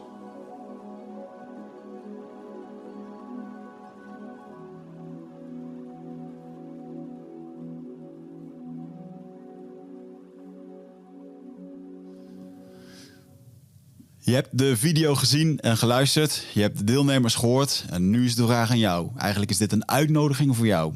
Ga je erbij zijn? Ja of nee? Ik hoop van wel. Ga naar wichertmeerman.nl slash retreat en geef je op. Oh, wat is eigenlijk de reden geweest dat je koos voor een stilte retreat? Want was er een moment waarvan jij dacht van ja shit, uh, dingen lopen uit de hand, ik moet dingen anders gaan doen? Of was het een soort nieuw experiment van uh, hmm. waaruit ontstaat dat, ontstond het? Goeie vraag. Tijdens onze wereldreis hebben we iets van, zijn we iets van drie maanden Bali blijven hangen of zo. zaten we in Canggu en, en Bali. En ehm, mijn, ja, eh, hoe moet ik dat zeggen? Mijn ex-oom is dat. Nou ja, goed. Mijn ex-oom, dat is, dat is eigenlijk de vader van mijn neefje. Die, um, die heeft daar een eh, yoga studio gestart, heette Samadhi Bali. En die was dat net aan het starten. En wij, uh, wij dachten, oh, we willen eigenlijk wel yoga doen. Dus zijn we elke ochtend om zeven uur s ochtends, uh, of half zeven, ik weet niet hoe het laat was, zijn we yoga gaan doen. Dat was uh, Ashtanga, Ashtanga yoga, dus een soort van sequence is dat. En, zeven, uh, zeven, bewegingen of zo, toch? Iets niet zo. Uh... Nee, niet zeven, wel iets meer dan zeven. Okay. Maar het is een super lange reeks die steeds moeilijker wordt, zeg maar, naarmate okay. je meer gevorderd wordt. Dus op een gegeven moment sta je op je hoofd, dan doe je al andere gekke dingen, ja. maar dat soort dingen. Um, maar toen kwam ik ook wat meer in aanmerking met, met van die spirituele mensen die dus ook veel yoga deden. En ehm, nou ja, die, die, ehm, die ex-zoon van mij, daar heb ik nog steeds af en toe wel contact mee. Die, ehm, ja, dus ik was hem ook aan het uitleggen over mijn business. En ik zei van ja, ik heb ook wel eens vaker last van hoofdpijn en zo. En ik maak mezelf eigenlijk gewoon heel druk in mijn hoofd, weet je. Dus en, en al die gedachten. ja, ik had daar gewoon een gesprek met hem over. En op een gegeven moment zei hij van ja, misschien moet je eens een Vipassana proberen. Weet je, dus eh, en toen zei hij dat. Hij zei: Ik doe het nog ongeveer één keer per jaar. Ga ik tien dagen stilzitten. En dit is een beetje het ritme. Het is best wel zwaar, want uiteindelijk moet je gewoon eh, ja, vijf tot tien uur per dag mediteren. En dan sta je om eh, vijf uur 's ochtends op en al dat soort fratsen. Maar goed. En toen dacht ik van ja, oké. Toen klonk het wel interessant. Maar dit, de, grap is dus, die wereldreis was tussen 2012 en 2014. Dus ik denk dat dit gesprek misschien in 2013 was of zo. Maar toen was het zaadje geplant en hij zei: ja, dan moet je op Dhamma.org kijken. Dat is een wereldwijde organisatie die Vipassana's over de hele wereld doet. Supermooie organisatie, is allemaal op donatiebasis. Je kan daar gewoon tien dagen gaan zitten. Je krijgt eten, drinken en een slaapplek. En je kan zeggen: ik ga naar huis, ik heb geen geld. Of hier heb je 5000 euro of 10.000 euro, mag je allemaal zelf bepalen. Eh, en, dat, en toen dacht ik van, nou, dit is wel interessant. Dus toen gingen we kijken, we waren op reis. Waar kunnen we dit doen? Ah, Nieuw-Zeeland kunnen we dit ook doen. Top. Dus eh, wij kijken op die site. Ja, en blijkbaar zijn die, die Vipassana's zo ehm, populair... dat je niet zomaar kan zeggen, ik kom. Maar vaak is er dan een wachtlijst en dat soort dingen. Dus nou ja, lang verhaal kort vonden we het misschien net iets te spannend of zo... tijdens die wereldreis om die Vipassana te doen. Dus toen hebben we het niet gedaan. We wilden het eigenlijk samen doen. In die Vipassana's zijn man en vrouw ook nog eens gescheiden vaak. Omdat je dan, ja, anders krijg je weer andere soorten getretes. Eh, dus toen was het zaadje wel geplant. Dat ik dacht van, dit kan mij helpen. En het stomme is dus dat ik dus vorig jaar pas voor het eerst die Vipassana heb gedaan. En toen dacht ik van, dit is mijn tijd. Ik had 15 jaar lang misschien wel ook wel hoofdpijn en stress en ondernemerspaal achter de rug. Ik dacht van, nu is het tijd om een soort van radicaal van binnen op te schonen. En daarom is ook de reden waarom ik het twee keer ben gaan doen. En, en eh, ja, weet je, dat is dus altijd met dingen die je dan doet. En dat je dan daarna zegt van fuck, dit had ik echt tien jaar eerder moeten doen. maar dan was dit er wel echt een van. Het, ja, gewoon, weet je, de, nogmaals, de enige stemmetjes die gewoon in je eigen kop zitten. En die jezelf zo gek maken bij jezelf. En als je dan stopt vechten met jezelf. En de rust kan vinden van binnen. Man, dat is echt, dat is een geschenk. Er is niks waardevollers dan dat. Voor niemand niet. En... ehm, ja, als je, als je dat dan kan beseffen door zo'n retreat, ja, dat is, gewoon, dat is voor mij gewoon echt goud waard. Ja. Maar heb je dat, eh, kan je dat vasthouden? Ik kan dat het weten vasthouden? Nou, kijk, ik bedoel, dat is. Het stomme is, zeg maar. ehm, dat ik het ook echt ben gaan doen in een fase dat ik het eigenlijk, nou, laat ik zeggen, allemaal wel voor, voor elkaar heb. En dat zeg ik even tussen haakjes. Weet je, nogmaals, iedereen heeft zijn eigen definitie van succes. Ik heb een paar jaar geleden mijn eigen e-commerce bedrijf, zeg maar, verkocht. Ehm, ben een andere wilde start-up gestart nog in de tussentijd, waar ik ja, na, na het eerste jaar operationeel ben uitgestapt om ja, dat ik simpelweg niet gelukkig werd van elke week in een vergaderhok zitten, zeg maar, en allemaal ander spektakel. En dat past ook niet echt bij een ondernemer op slippers. Toen dacht ik van ja, ik moet me ja, soort van mijn vrijheid weer terugclaimen of zo. Dus ik ben overal, echt letterlijk overal mee gestopt. Ehm, en vanaf dat moment ben ik eigenlijk alles gaan opschonen, zeg maar. En niet alleen van binnen, maar ook wat op mijn computer staat, wat op mijn telefoon staat, eh, wat er in mijn Dropbox zit. Weet je, open nu je Dropbox of wat je ook hebt. Ik heb dat files van 15 jaar geleden natuurlijk mijn eenmanszaak gestart. Staat, stonden daar nog in. Ik denk van, ik kijk er nooit naar, wat de fuck moet ik hiermee? Ik heb alles opgeschoond. En dat is ook een soort van spiritueel proces. Want je bent je computer aan het opschonen, maar je bent jezelf ook aan het opschonen. Je komt op andere gedachten. En ik zeg altijd, vrijheid zit hem in het bezitten van zo min mogelijk. Het liefst niks. Maar kijk, niks is misschien een beetje extreem in deze wereld. Maar het bezitten van zo min mogelijk, dat sprak me wel aan, zeg maar. Dus ik dacht van ja, eigenlijk wil ik helemaal niks bezitten en wil ik vrij zijn. En als ik dus vrij wil zijn, moet ik zo min mogelijk hebben of bezitten. En daarmee moet ik alles opschonen met wat ik denk dat er nu nog is, wat ik dan, ja, wat, ik toch niet belangrijk vind. En zo ben ik dat helemaal opschonen. En daarmee werd ik echt een rustiger persoon. Ehm, maar nogmaals, ik zeg het vanuit een plek dat ik, dat ik zeg maar financieel me nergens druk op hoef te maken. Ik, ik zeg wel eens vaker tegen mensen van ik geef je 10.000 euro per maand. Wat ga je doen? Je hoeft niet te werken. Wat ga je doen? En vaak gaan mensen dan pas echt doen, zeg maar, waar ze, wat ze echt voelen, wat ze willen doen, wat hun missie is, waar ze gedreven voor zijn, in plaats van dat ze zich elke dag verplaatsen naar iets waar ze mogelijk ja, niet hetzelfde voldoening uithalen, zeg maar. En nu zit ik zelf een soort van in die situatie dat ik, ja, bij wijze van spreken, gewoon, ja, ik heb het geld, zeg maar. Dus ik hoef niks. Ehm, en wat blijft er dan over als je echt, echt letterlijk elke dag een keuze is, zeg maar. Ja. En ehm, ja, in die reis ben ik zoveel gaan beseffen wat tijd is, weet je. En ik heb de zin heel kort gemaakt. Ik zeg altijd, tijd is leven. Het is niet meer dan dat. En wat is het leven dan? En daar heb ik een definitie voor achter gezet. En het leven voor mij is avonturen beleven met familie en vrienden. Weet je, we, we hebben allemaal wel Into the Wild gezien, die film. Waar die gozer, voordat hij doodgaat, boven in zijn boekje schrijft... No happiness without sharing. Happiness is only real when shared. Ja, iets in die geest. Happiness only real when sharing. want ik heb deze zin ooit op een, eh, op een eh, was ik ceremoniemeester bij mijn, een van mijn Ja. beste vrienden. Toevallig ook nog een keer de beste vriend die over jou begon in de sport. Serieus? dit Moet die gekker worden dit? Moet die gekker worden dit? Hilarisch. Happiness is only real when, When shared. sharing. Ja, de- maar, man. maar, maar ah, dus, to- toen ik die twee dingen bij elkaar ging brengen, dat is wel toevallig trouwens. Ja. Dus tijd is leven. Het leven is alleen maar avonturen verleven met vrienden en vrienden. Ik dacht van, ik heb nu alle tijd. Dus nu moet ik dit, dit wat ik altijd tegen mezelf zeg, moet ik gaan leven. Dus het, het, het, het enige wat ik nu de afgelopen jaar gedaan heb, ik ben... Ik ging weekendjes organiseren met mijn vrienden van vroeger uit Limburg. Die, die zag ik normaal één, twee keer per jaar. Maar ik denk, ja, gasten, we gaan naar de Ardennen. We gaan gewoon lol maken. We gaan, eh, we gaan avonturen meemaken. Ik heb eh, wintersport georganiseerd voor ondernemers. Er zijn met tien man, daar ken je ook best wel veel mensen van, eh, die mee zijn geweest. Zijn we heerlijk de bergen in geweest. Hebben we echt fantastische dagen gehad.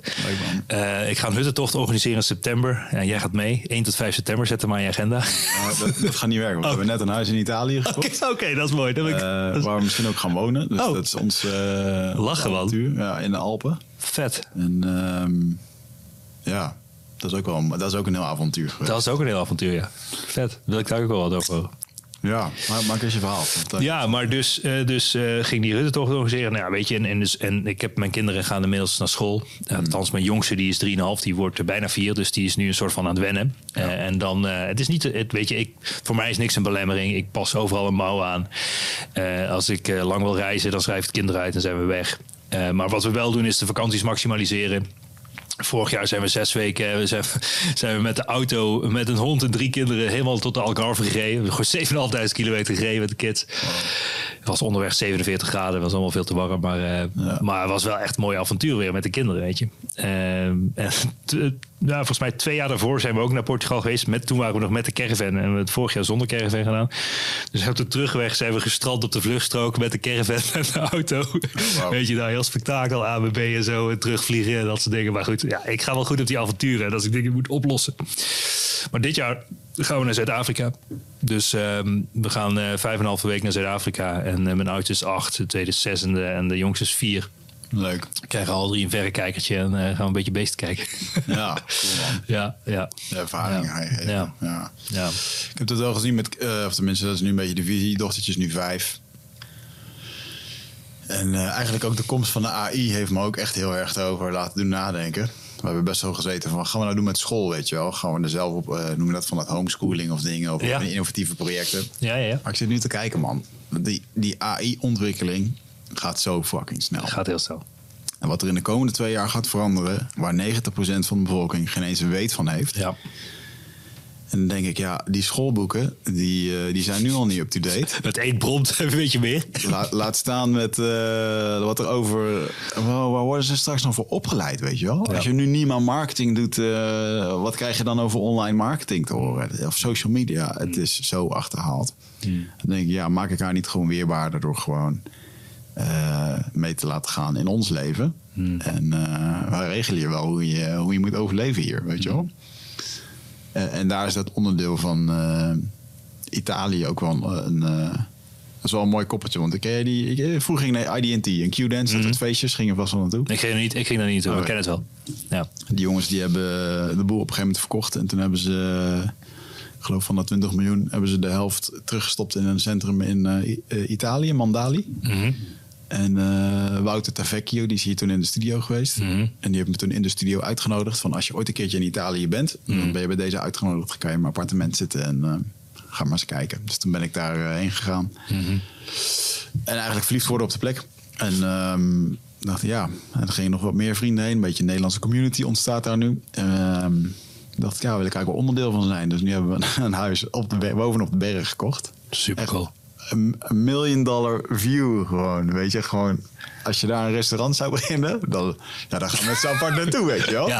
Ach, we hebben dan ons eigen balkon. Dus we hebben gewoon een eh, gewoon Italiaans chaletje, niet te groot. Want wij wilden, ik, het is ook heel mooi. Zeggen ze een miljoen dollar view voor minder dan een miljoen. Ja, ja, Ja, maar, dat, maar dat is toch mooi? Ja, dat is eh, fantastisch, man.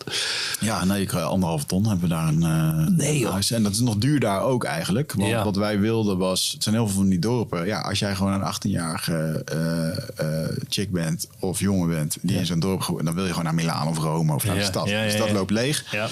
Ehm, eh, en je kan daar echt voor 60 of 70.000 euro een soort bouwval kopen. Ja, dan moet je een soort, dan krijg je zo'n ik-vertrek verhaal. Ja, ja, ja, precies. Ja. En Dan dat moet je er aan de slag. Dus wij wilden, oké, we moeten er morgen in kunnen. Ja.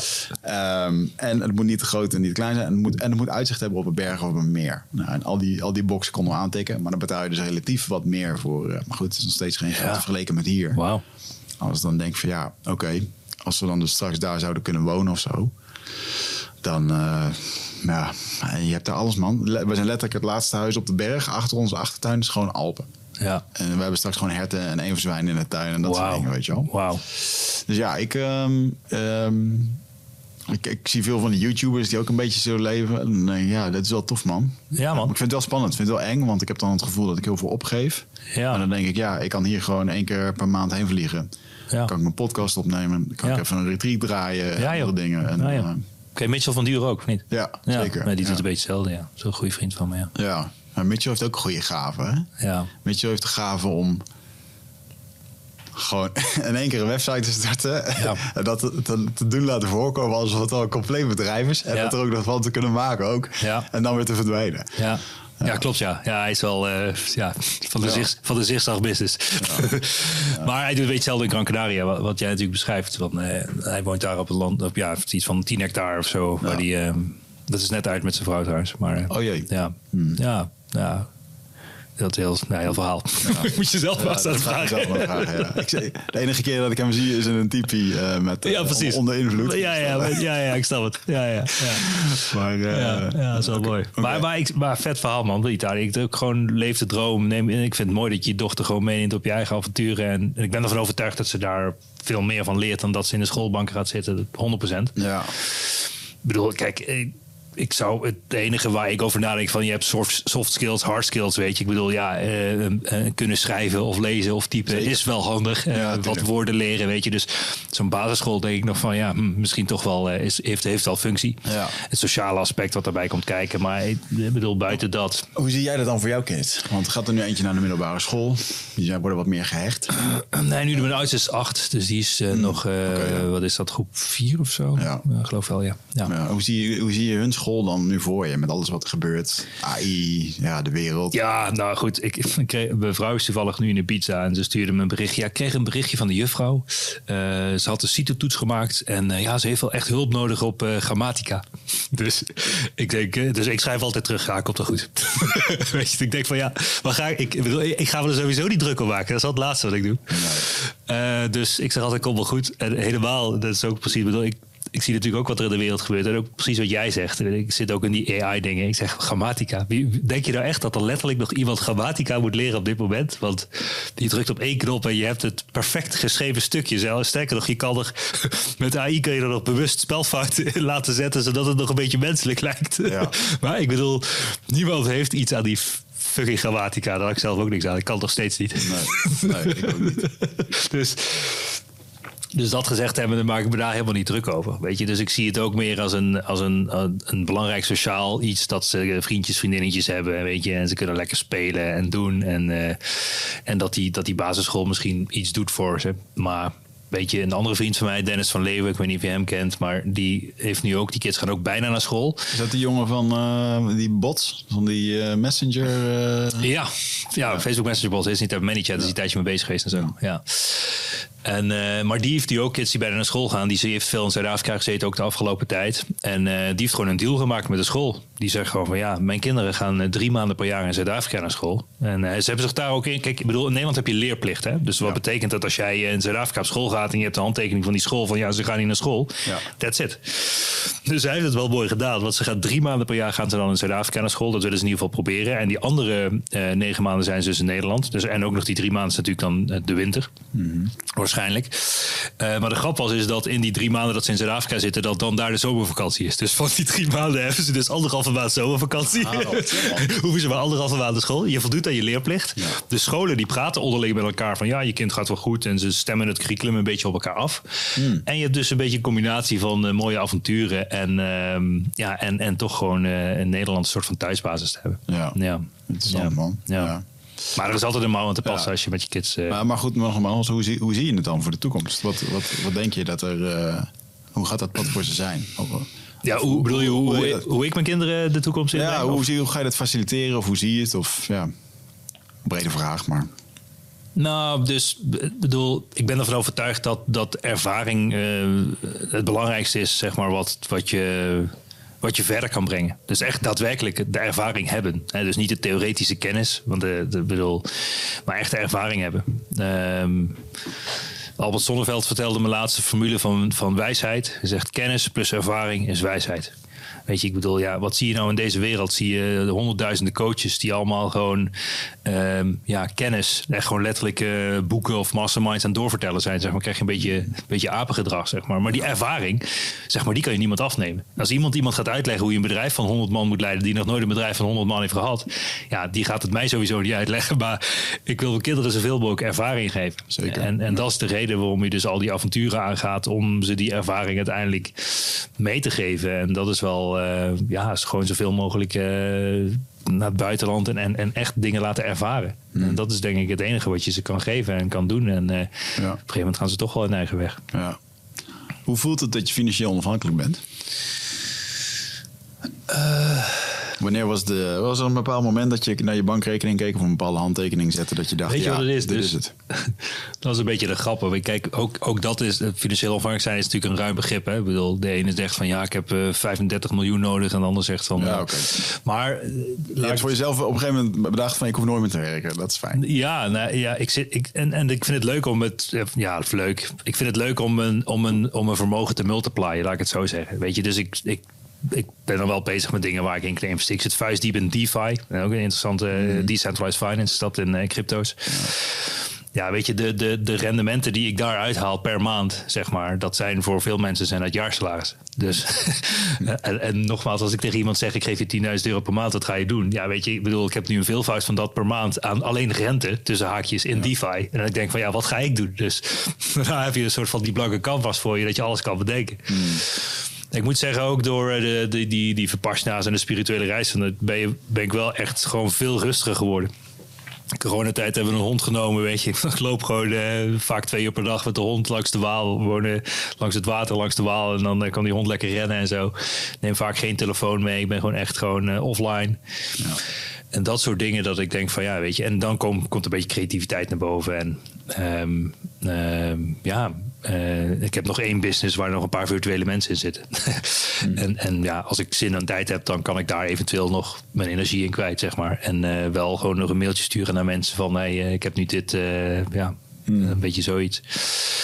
Maar ehm, ja, het gaat nu een beetje van avontuur naar avontuur om, om mijn kinderen en, en mijn omgeving en mijn, met mijn vrienden zoveel mogelijk ervaringen te delen en eh, avonturen mee te maken. Dat is eigenlijk.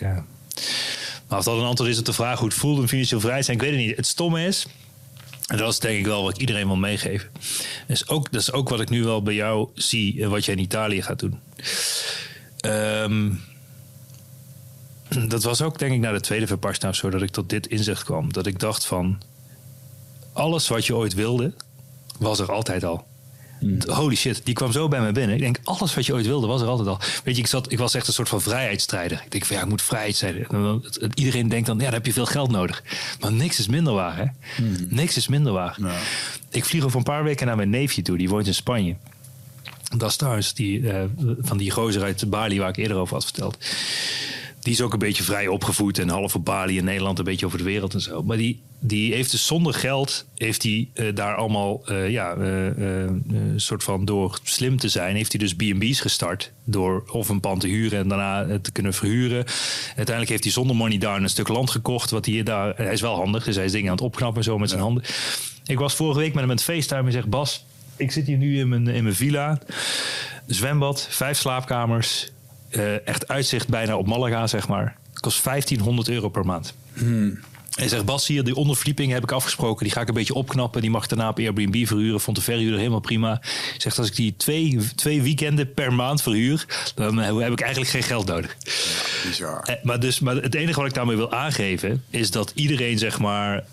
dat, dat alles er altijd al was...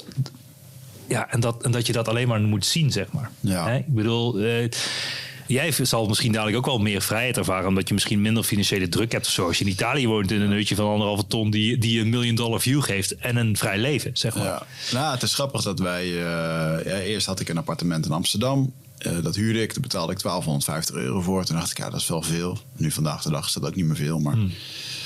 Ehm, uiteindelijk heb ik dat appartement eh, gekocht. En toen zijn we in de natuur gaan wonen. Nadat ik naar de jungle was geweest, kon ik echt niet meer leven in de stad.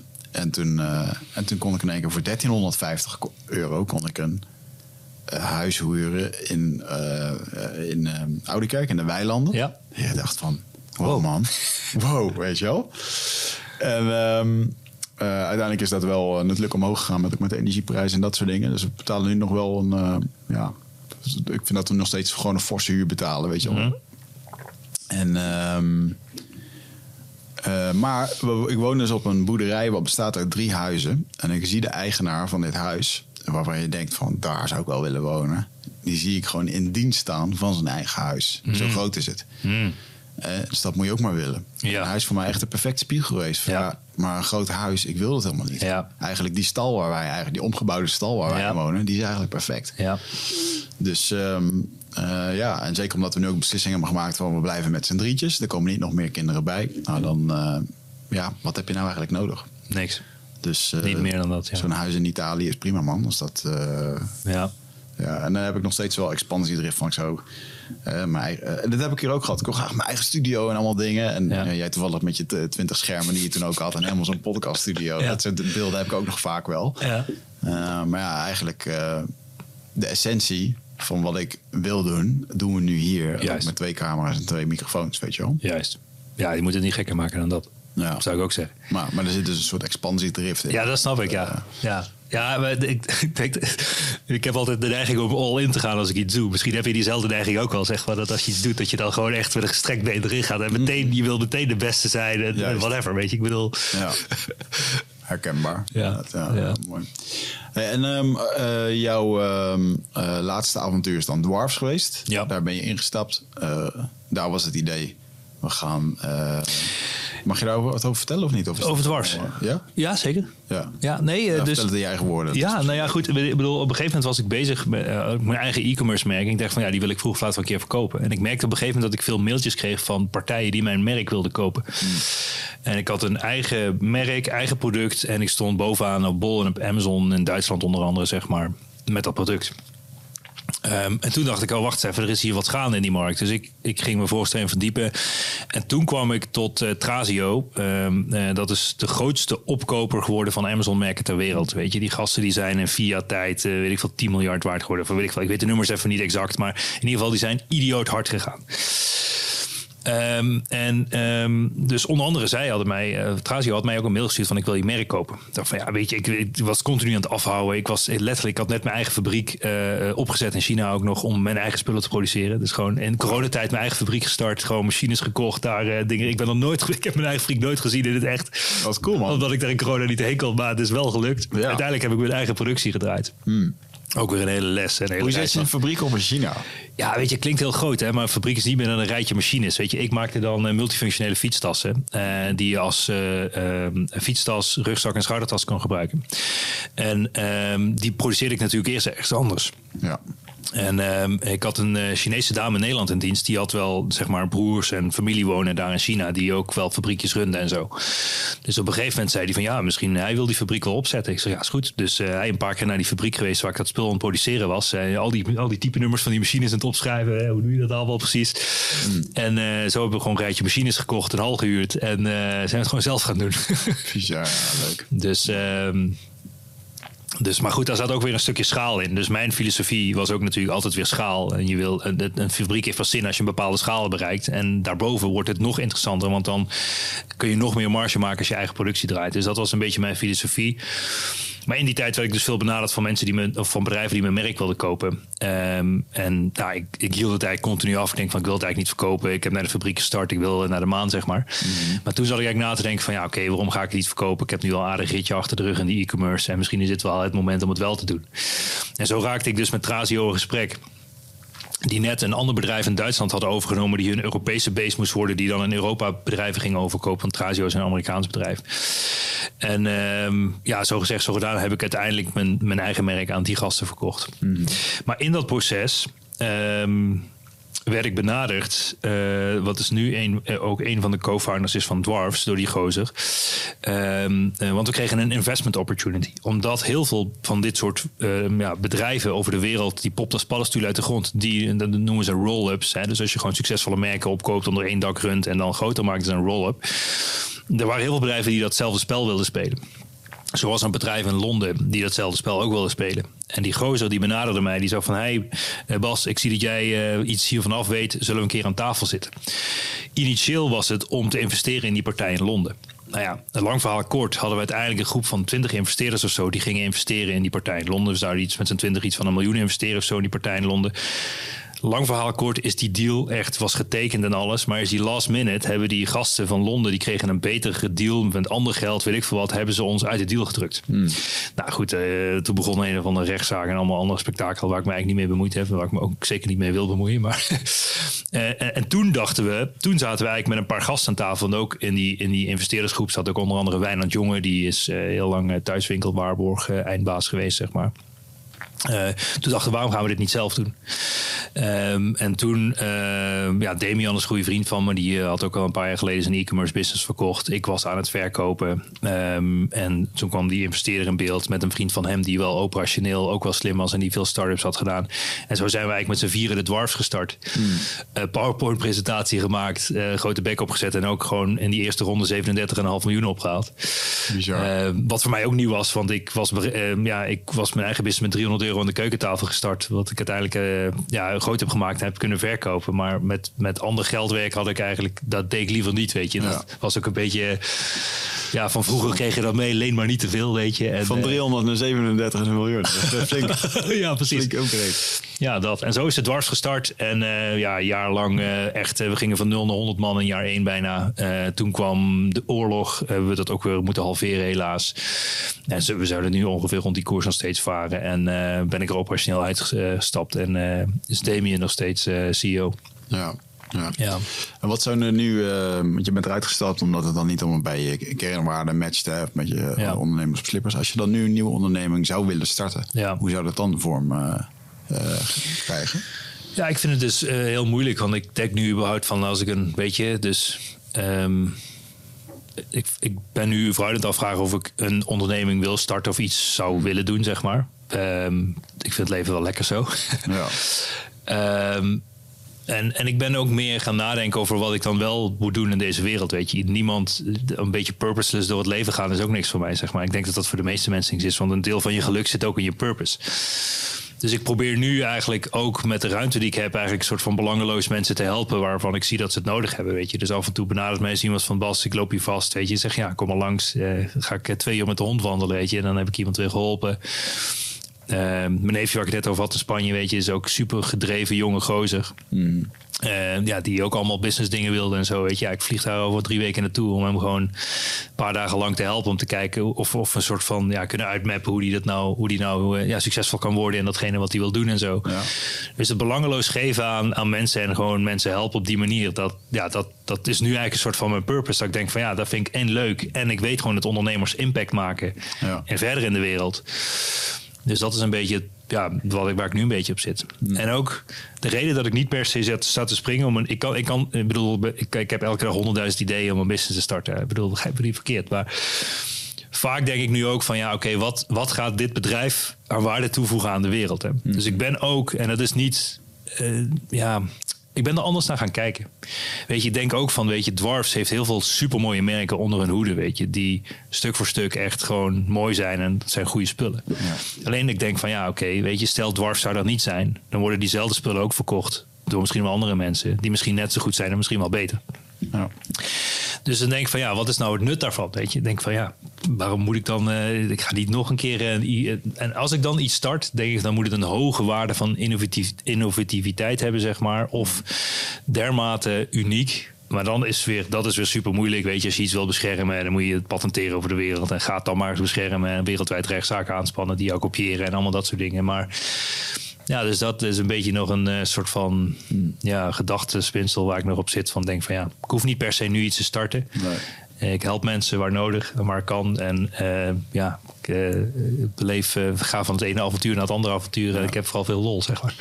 Hoe is dat losweken geweest van ehm, ehm, ja, je online zichtbaarheid? En ja, je was toch dan, je bent ja, je was een van de gezichten van marketing. ehm, hoe zou ik het zeggen? Persoonlijk leiderschap, marketing. Ja. Je hebt je eigen podcast gehad, je eigen Klopt, dingen. klopt. Ehm, ja, hoe is dat? Want je bent nu een soort van Ja. afgekikt. Ik ben echt heel afgekikt. Ja, ik heb eh, ja, ik ben nou zes, zeven maanden vrijwel niks gedaan op socials.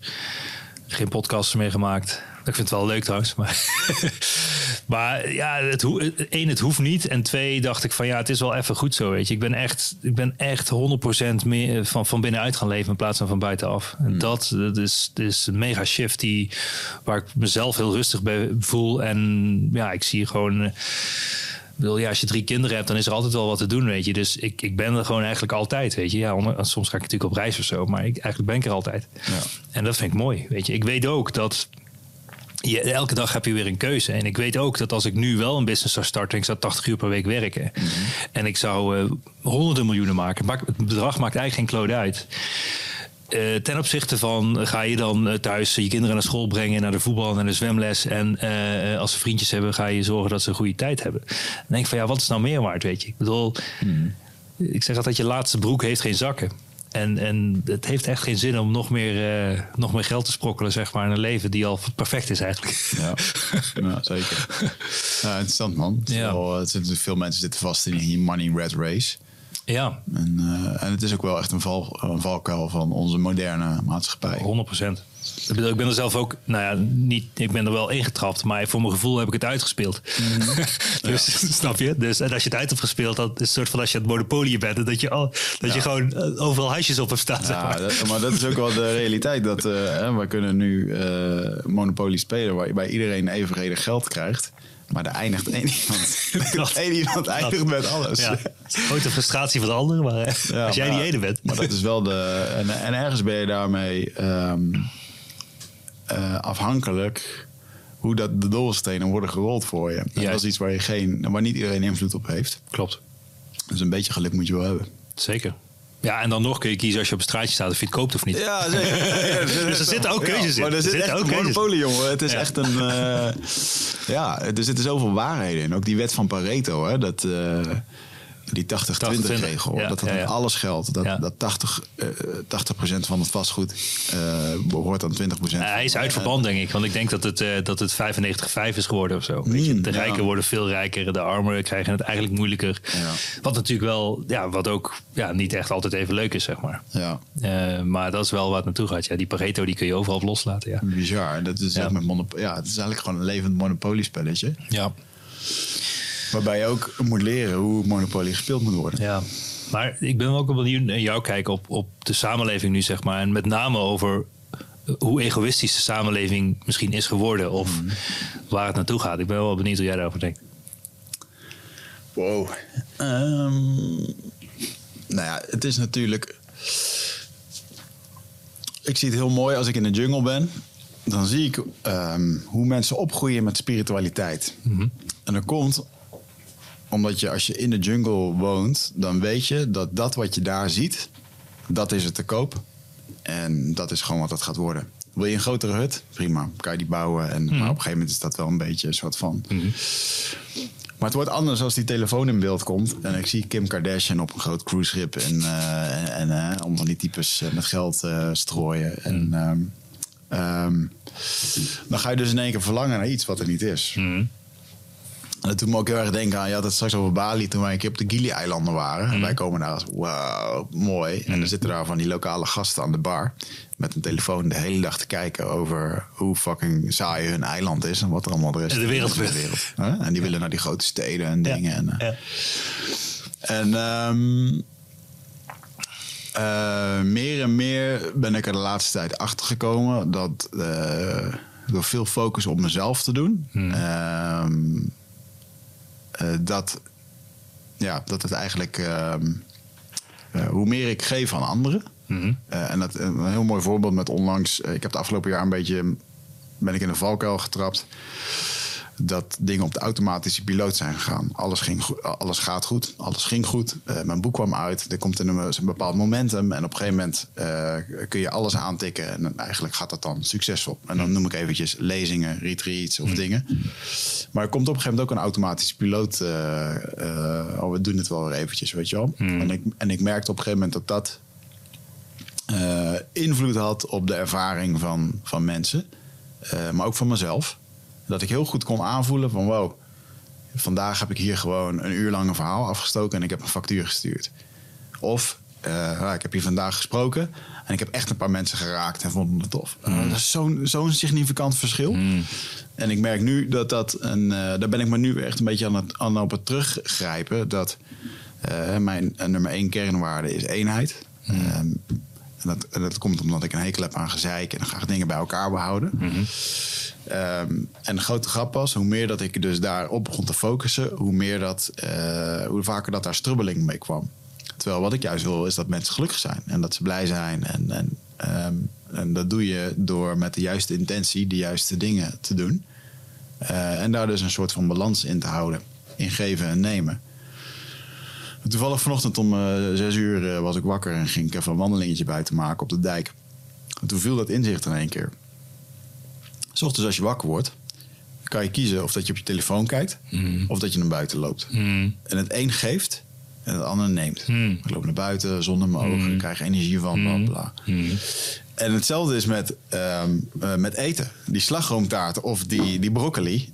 Het geeft en neemt alle, hè, alle twee. Die broccoli. Die en dus de hele tijd nu voor mezelf de vraag. En ook in hetgene wat ik doe. Ja, wat, wat geeft nou daadwerkelijk wat of wat neemt? En, en ja, ik denk dat we wel... ehm, hoewel ik een hekel heb aan D66 en alles wat er omheen hangt, eh, is er wel één uitspraak van ze die, eh, die ooit een keertje bleef. Ja, we zullen een beetje genoeg moeten gaan nemen met minder. En ik geloof zeker dat dat ehm, iets is waar in de komende jaren waar veel mensen aan zullen moeten gaan wennen. En wat in sommige landen of door sommige situaties eh hardleers geleerd gaat worden. Misschien wel de oorlog of de andere dingen. Ehm, maar wat we nu doen is niet houdbaar. Nee. En ook niet waar mensen gelukkig van worden. En die hebberigheid, die eh, van hebben, hebben, hebben, dat is gewoon hetgene wat. eh, ja, en dat wordt mede gespiegeld door, je, door die omgeving. Juist. Dus veel mensen hebben geen gezonde omgeving. Dus ze kijken ook naar het verkeerde. eh, waardoor ze ook het verkeerde willen. Ja, en dat is dus als je iedere dag naar het nieuws zit te kijken en, en consumeert en doet en Telcel zit te kopen en ja, continu een fear of missing out leeft, dan, Ja. ja, dan, dan kom je daaruit. Ja. Het is bizar hoe dat werkt, hè? Ja, ik vind het dus bizar. Je zegt, je gaf net het voorbeeld ook van die Kardashians. Die, die, dat je dan kijkt van, dat wil ik ook.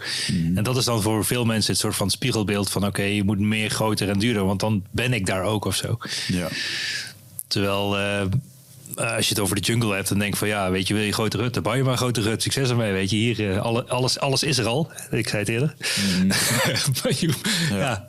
ik bedoel... eh, Ja, en ook de vraag of dat die eh, hoe meer en meer hoe dat eindbazen groeit en hoe meer mensen dat je erin krijgt met meer bereik en met meer, eh, met meer geld. Eh, Het is toch altijd de hoofdboodschap dat dat het niet is. Maar je, je kan het alleen maar zelf ervaren als je het ook zelf Ja. ziet. ja. En, ehm, Ja. en ik geloof ook dat eh, ehm, je, je wordt corrupt gemaakt door je eigen gedachten. Want zoals ik denk, ik bedoel, ja, ik stuur jou een e-mailtje en we hebben snel contact. En het is geregeld. En eigenlijk is dat mijn wereld. Eh, en dat komt mede ook omdat het, dit gecreëerd is. Eh, want st- stel nu dat ik een of andere nobody was geweest en ik had jou gemaild. Dan had je misschien wel gedacht, nou, ik ken die gast niet, van, laat maar. Pak, laat mijn VA wel oppakken. Of, Dus eh, hoe snel dat bepaalde deuren eh, voor mij opengaan... of hoe makkelijk sommige aannames voor mij zijn... besef ik ook dat dat voor sommige mensen echt niet het geval is. Ehm, eh, en zeker, eh, ik had vorige week een, eh, een podcast met iemand, eh, dat ging over geld. Ehm, die zit helemaal daarop, op, dat, op die profit first methode, weet je wel. ja, ja. En ehm, toen zei ze ook van, ja, wat is je grootste les die je hebt geleerd in geld? Toen zei ik, ja, dat je het pas begrijpt als je het, als je het snapt.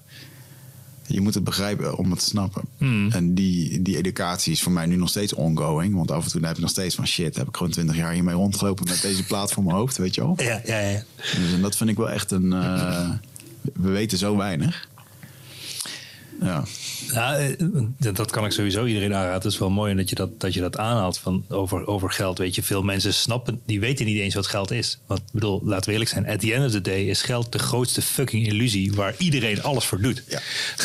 Ja. Eh, Dat is het letterlijk. Maar als je de geschiedenis gaat bestuderen van geld, hoe het is ontstaan en wat het en het ik bedoel, at the end of the day, whatever, is het een van de grootste machtsmiddelen die er maar bestaat voor, voor overheden eigenlijk. En om, om ja, ook de boel in toom te houden, zeg maar.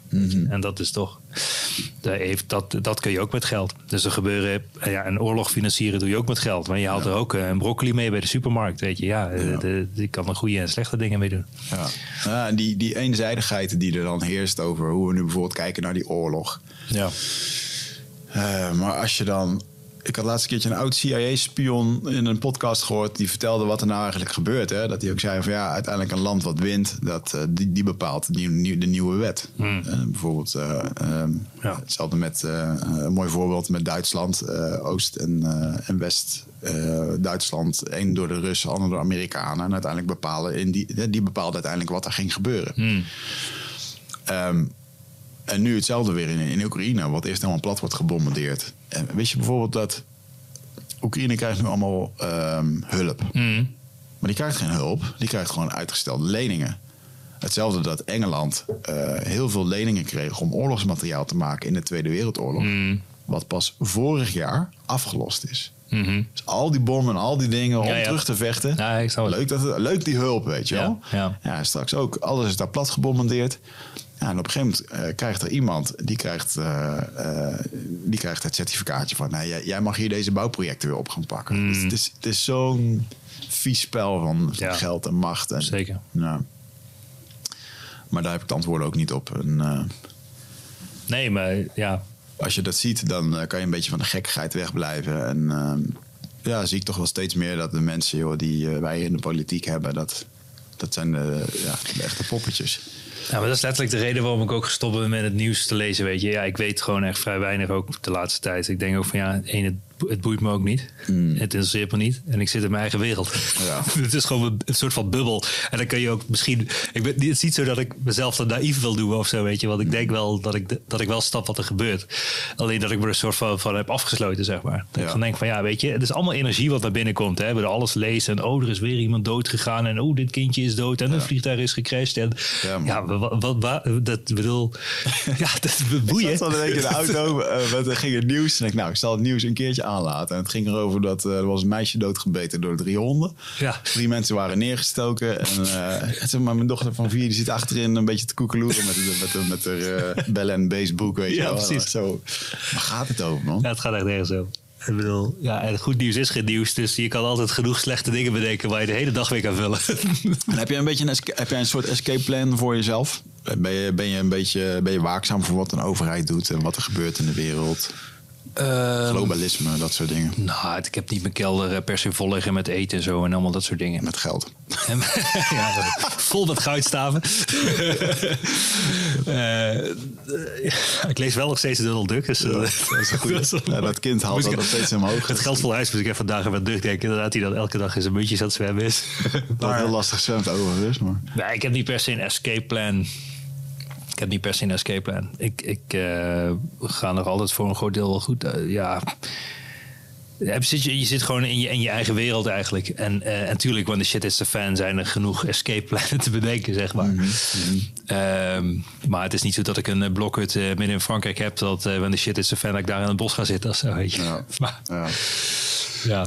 Ja, wat ook een illusie is, dat soort dingen. Hè? Want uiteindelijk, als het grens dicht gaat, dan, eh, dan kom je ook nergens. Daar kom je nergens. En eh, dan kan je wel een hut hebben. Want ik ben nu ook bezig om te kijken hoe kunnen we dan helemaal zelfvoorzienend zijn in Italië. Ja. Eh, maar ja, als je daar niet binnenkomt, dan, Nee. dan schiet het niet op. Ja, dat is wel lachen, ja. Gewoon een eigen waterbron, eh, een beetje eh, grote groentetuin. Ja, En kun je dan een beetje het hele jaar door eh, groenten verbouwen? Of moet je dan maar een kast uh, neerzetten? wel hertenvlees eten. ja, je gaat jagen. Dat is ook een leuke hobby. ja, nee, dat is mijn doel. Ja. Ik wil hier mijn jachtvergunning halen. Oh ja. En dan wil ik daar... eh, Jagen. ja, dan kan je daar gewoon een soort van, als je daar, ik geloof als je daar, als je een vergunning hebt, kan je daarin aanvragen. Ja. En ik geloof dat daar hebben ze de hoogste jagersdichtheid van Europa. Oh. En dat moet ook wel, want je hebt daar gewoon de Alpen. Ja, die, die beesten Ja. komen gewoon, s'nachts komen die beesten richting het dorp en dan eten ze alles eh, op. Oh ja. Alle tuinen en dingen. En, eh, Oh ja. dus daar zijn ze blij als je, als je, als je ze afschiet. Nou, ja, en, eh, En, eh, en ik vind het tof om. eh, ja, nou ja, ik weet niet hoeveel herten je moet schieten om je vriezen vol te hebben. Ja, dat weet ik ook niet. maar ik eet het graag. En, kijk, eh, als er er twee schieten, de vriezer vol zitten. en voor mij is het ook vet om. eh, ik ga in de, in de jungle, dan gaan we ook jagen. En dan zie ik hoe dat, dat gaat. En dan eh, denk ik, ja, dat is eigenlijk wel heel gaaf. Ja, man. Gewoon, eh, dan eet je gewoon drie dagen krokodil, omdat er niks anders is. En dan eet je drie dagen niks. Weet je Ja, wel. ik denk ook dat dat, mega, dat, dat, dat, dat een mentaal heel goed proces is. Hè? Dus ook eh, Mark Zuckerberg heeft ook een keer een jaar lang zijn eigen vlees geschoten wat hij at. Hè, ik bedoel, eh, de meeste mensen halen gewoon een pakje kip uit de supermarkt. en Die hebben Ja. nog nooit een kip geslacht, zeg maar. Dat ik gewoon denk van ja, weet je, ervaar het maar eens als je dat beest dat je gewoon doodmaakt. Ja. Daarna stript, vilt en wat je daarna opeet. Ja. Ja, het is gewoon wel een goed proces. Het is een goed proces, man. En er zijn heel veel mensen die nu denken... Oh nee, eh, zielig. eh, Ja. eh, maar ja, inderdaad, dat stukje vlees in de... Ja. Ja. Hoe zielig is het dat zo'n beest een paar weken in een hok moet zitten... om vervolgens gedood te worden... en dat hij bij jou biologisch... Op je, of nou, dat is dan niet biologisch... maar dat hij bij Ja. jou op je bord terecht kan Ja. komen. Ik lag, las vandaag nog een, een filmpje, zag ik op Instagram voorbij komen... dat zelfs wasverzachter heeft dierlijk vet in zich. Ja. En dat hoeven ze niet te benoemen, omdat je gewoon een of andere ingrediëntengroepsnaam, ik noem het eventjes de, de BAS XXX-formule zit erin. Precies, ja, ze niet eens te vertellen wat erin zit. dat is bizar, joh. Terwijl we lopen allemaal te roepen dat we vegan moeten zijn en, eh, vegan burgers moeten hebben. En dan voelen we ons goed. Eh, maar ondertussen wassen we onze kleren met dierlijk vet en we hebben het niet eens in de gaten. Dat is bizar, hè? Ja, dat, dat vind ik wel echt. eh, Ja. dus een heel, ik merk ook wel dat in heel veel dingen, ook in mijn eigen meningen, merk ik dat we allemaal best wel hypocriet zijn. Hmm. Want ja, ergens koop ik regenwoud.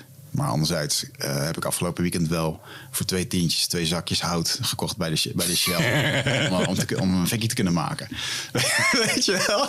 Dus, ehm, ja, of de vegan op leren schoenen, dat soort dingen. Ja, ja, ik heb ook ik heb wel een mooi huidverhaal. Want eh, ik ben wel opgegroeid met... Mijn vader stookte ook altijd hout vroeger. Dus die ging dan eh, bomen halen ergens in het bos of zo. En dan had hij weer genoeg hout voor de winter. Maar ik heb dus ook...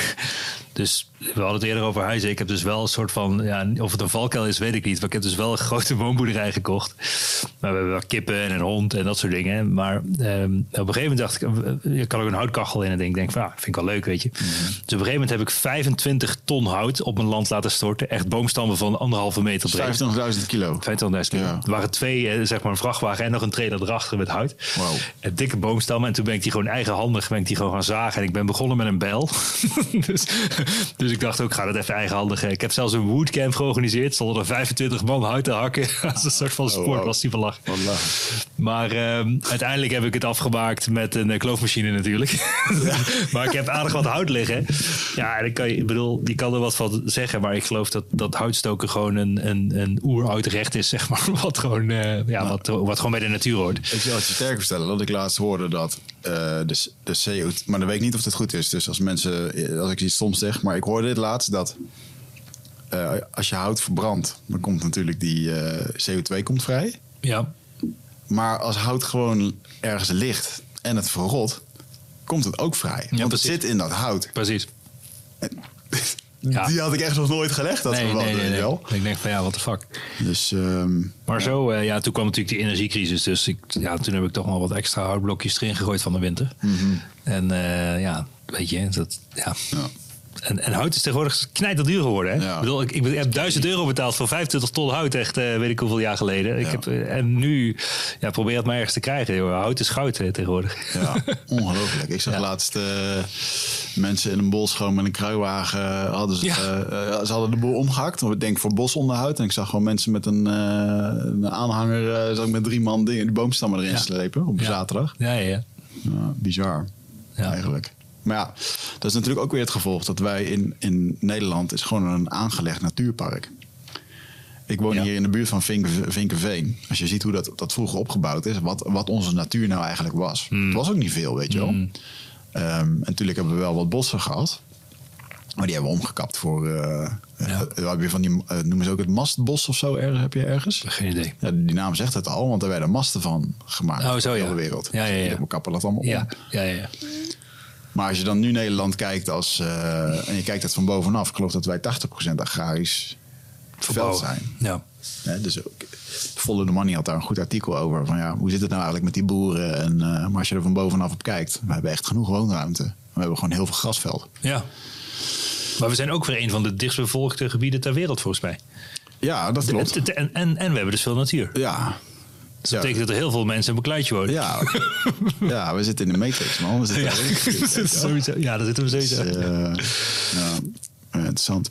En wat is, het, eh, wat is het plan voor de komende tijd? Waar, eh, waar ga je je op richten?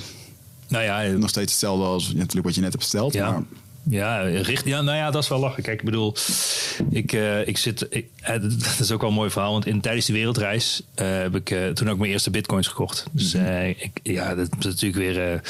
eh, ehm, achteraf gezien had je alles moeten houden. Maar ik had 177 bitcoins gekocht tijdens de wereldreis. Die kostten toen drie tientjes een stuk. lul. Ja, en ik had in een maand tijd, ik denk 25k winst gemaakt op die dingen, weet je. Dus Ja. ik voelde me helemaal het mannetje. Ik heb een groot deel van mijn wereldreis heb ik, heb ik gefinancierd met de winst van de bitcoins. Ja. Eh, en, maar ik ben wel altijd in de game gebleven in de hele crypto space. En ik vind het super interessant, weet je. Je ziet echt wat er nu allemaal gebeurt qua innovaties en smart contracts en DeFi en het hele spektakel, weet je. Dit gaat gewoon echt, dit gaat gewoon echt zoveel dingen veranderen in de wereld. Zeker. Net als AI. Ja. Eh, dus ik, ik vind het super vet om daar tijd in te stoppen. En ik heb nu een soort van ja, de nooit gekraakt in DeFi, zeg maar. Wat, wat er gewoon voor zorgt dat ik gewoon ja, goede rendementen heb elke maand, zeg maar. Op het, ja, het geld wat ik er eigenlijk in heb zitten. Eh, waardoor ik me nergens meer druk hoef te maken. Nou, dat is wel iets waarvan ik dacht van ja, weet je. Eh, helaas vroeg ik aan iemand. Ik kreeg steeds meer de vraag van. Hey, als ik dit jou uitleg, zeg je ja, leg mij dat ook eens uit. Ik wil dat ook weten, want ik wil ook mijn geld Dat is van nu hem op. Ja, exact. Zo meteen ja, ga precies. het Ja, dat, nou, dat. Dus dat kreeg ik bij steeds meer mensen. Op een gegeven moment had ik een Zoom-call met een zootje ondernemers. Zeg, nou, zo werkt het. Hier moet je klikken, dan moet je doen, zo moet je investeren. Ja, oké, top. Ja, weet je, ja, weet je, de meeste mensen hebben echt nog steeds de ballen verstand van crypto. Laten we eerlijk zijn. En misschien maar d- 3% of zo van Nederland heeft crypto. Misschien 4, 5, wordt steeds meer. Maar in ieder geval niet veel. Dus, eh, dus ja, mijn volgende ding is dat ik denk van ja, weet je. Ik vroeg laatst aan iemand van toen ik die ondernemerssessie had gehad, had ik het uitgelegd. En toen vroeg ik aan het einde van ja, wat vinden jullie? Moet ik hier nou, weet je, ik, ik zei eerlijk gezegd, ik voel het niet echt. Moet ik hier nou een cursus van maken eh, of niet? En toen eh stelde eh Edwin Selei, die ken je denk ik ook al. Daar ga je ook mee sporten volgens mij of niet? Ja, zeker. Ja. Nou, die, die vroeg aan mij, die zei van Bas, als je andere mensen het uitlegt, denk je dat je mensen daar dan mee helpt en dat het impact maakt op hun leven of niet? en toen was ik zo aan het nadenken. Denk van, ja, ik denk het wel. Ik zeg, oké, dan heb je hier je antwoord.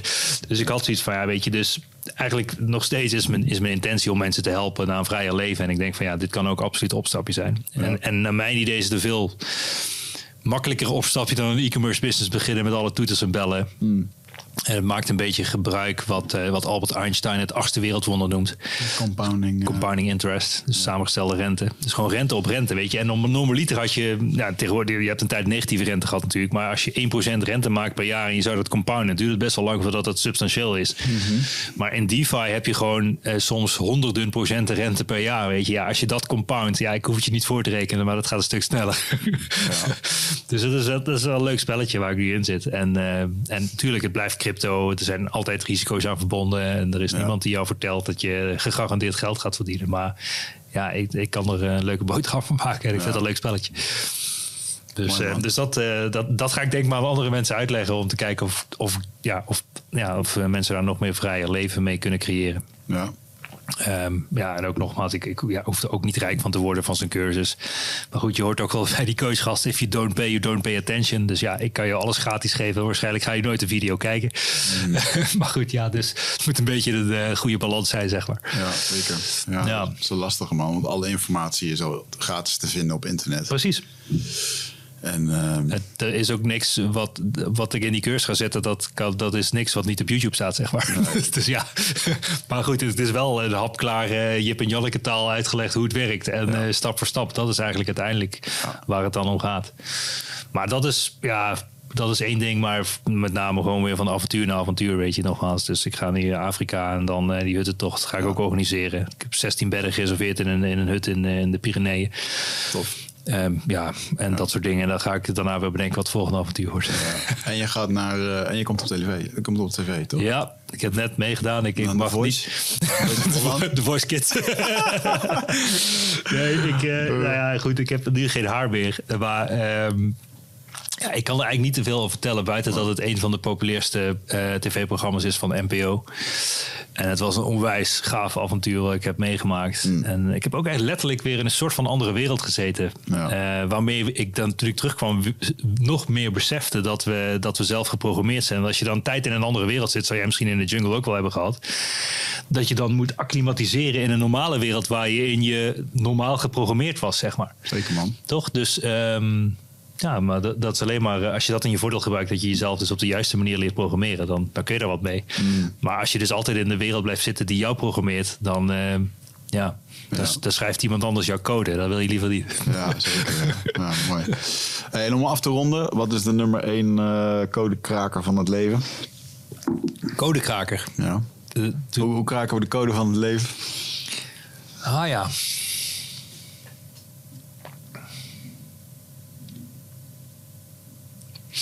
Hoe kraken we de code van het leven? Mijn, mijn eerste ingeving was eigenlijk is dat ehm, als je echt voelt dat alles altijd er al was wat je wilde, dat je dat eh, het meeste gaat opleveren. Maar omdat we ook in een westerse wereld wonen, zeg maar, heeft het altijd wel iets met geld te maken. Dus dan moet je twee codes kraken. dan moet je en de vrijheid van binnen vinden en de rust. En eh, moet je zorgen dat je genoeg. Ja, dat je je niet druk hoeft te maken, zeg maar, om geld. Ja. Maar ook dat heeft weer, ja, nogmaals, verschillende niveaus. Weet je, ik bedoel, iedereen kan in Spanje gaan wonen en een villa huren voor 1500 euro. Twee weekenden verhuren per maand. En eh, zich niet druk hoeft te maken over geld. Ja. In plaats dat je nu 80 uur per week werkt om een huis te betalen waar je toch 80% van de tijd niet bent. Ja, ook dat. Dat is een gekke gedachtespittels, joh. Als je toch kijkt. Ik had op een gegeven moment ook zo'n ding dat ik eh, anderhalf uur... Nee, ik zag het eerst. 45 minuten heen, 45 minuten terug in de auto per dag zat. Oh ja, En dat ik gewoon besefte, wauw man, ik zit gewoon 40 uur per maand ja. in een Je zit auto. gewoon fulltime week Als ik per nu, maand eruit. ja, ja. hoe dan, weet je wel? Dan rijd ik nu een keertje naar Italië toe, eh, 10 uur ben ik helemaal kapot. Ja. En, eh, en dat vind ik een hele interessante. Je had het over dat compounding effect. Ja. Ik ben in mijn nieuwe boek aan het werk. En eh, ik ben daar nog een... het compounding effect van ellende of geluk ben ik daar aan het Ehm, dat gewoon eh, over dat geven en nemen. Eventjes vanochtend die, die, die ochtendwandeling. eh, dat is een onderdeel van het, van het uiteindelijke effect. Hoe dat ik me over 10, 20, 30 jaar ga voelen. Of misschien over een jaar. Eh, dus dat iedere keer die kleine dingetjes heel veel bijdragen aan iets wat plots in één keer heel groot kan worden. Maar dat mensen niet zien dat ze langzaam als een soort kikker in de pan de temperatuur omhoog aan het draaien zijn. Eh, en er in één keer achter komen dat ze te laat zijn. Eh, of dat je in één keer komt van, oh wauw, hey, ik krijg in één keer momentum, het lijkt vanzelf te gaan. En dat is dan het compounding Juist. effect van geluk. Ja. Ja. Dat is wel mooi gezegd. Nou, elke dag een procentje beter is, eh, ja, dan ben je Ja. echt, eh, dan kan je overal eigenlijk de beste in worden. Ja. Als je Ja. zou willen. En die ene procent is ook heel interessant. Want als je kijkt in coaching, waarbij je eigenlijk twee manieren hebt eh, om iets te leren, is om 1% anders te gaan doen. Dus als je nu één ding anders gaat doen in je bedrijf, maar je doet dat twee jaar lang, en je zou een schip op de zee hebben wat één graden van koers verandert, dan eindigt die over twee jaar gewoon aan de andere kant van de wereld. Ja. Ehm, eh, dus die ene procent kan ook al, kan al dat hele verschil maken. Zeker weten. Ja. Ja. Goed. Ja. Wel cool. Cool man, tof dat je er was. Zeker. En eh, we gaan hem afsluiten. Je moet nog maar een keertje terugkomen. En, eh, leuk. Ja, leuk om contact te blijven houden en eh, Ja, man. ja, lachen. Kom in Dus, Italië wel even kijken. Sowieso. Huttentocht in Italië. Precies. Nou, dan koop ik jouw DeFi cursus. ja, is goed. Ja, inderdaad. Dankjewel Bas. Eh, luisteraars, eh, abonneer je op dit kanaal waar je zat te kijken. Kijk eventjes op de, de links op onze Instagram. Volg ons eh, en mij op Edwig Meerman, het Eindbazen, et cetera. En tot de volgende aflevering. Dankjewel.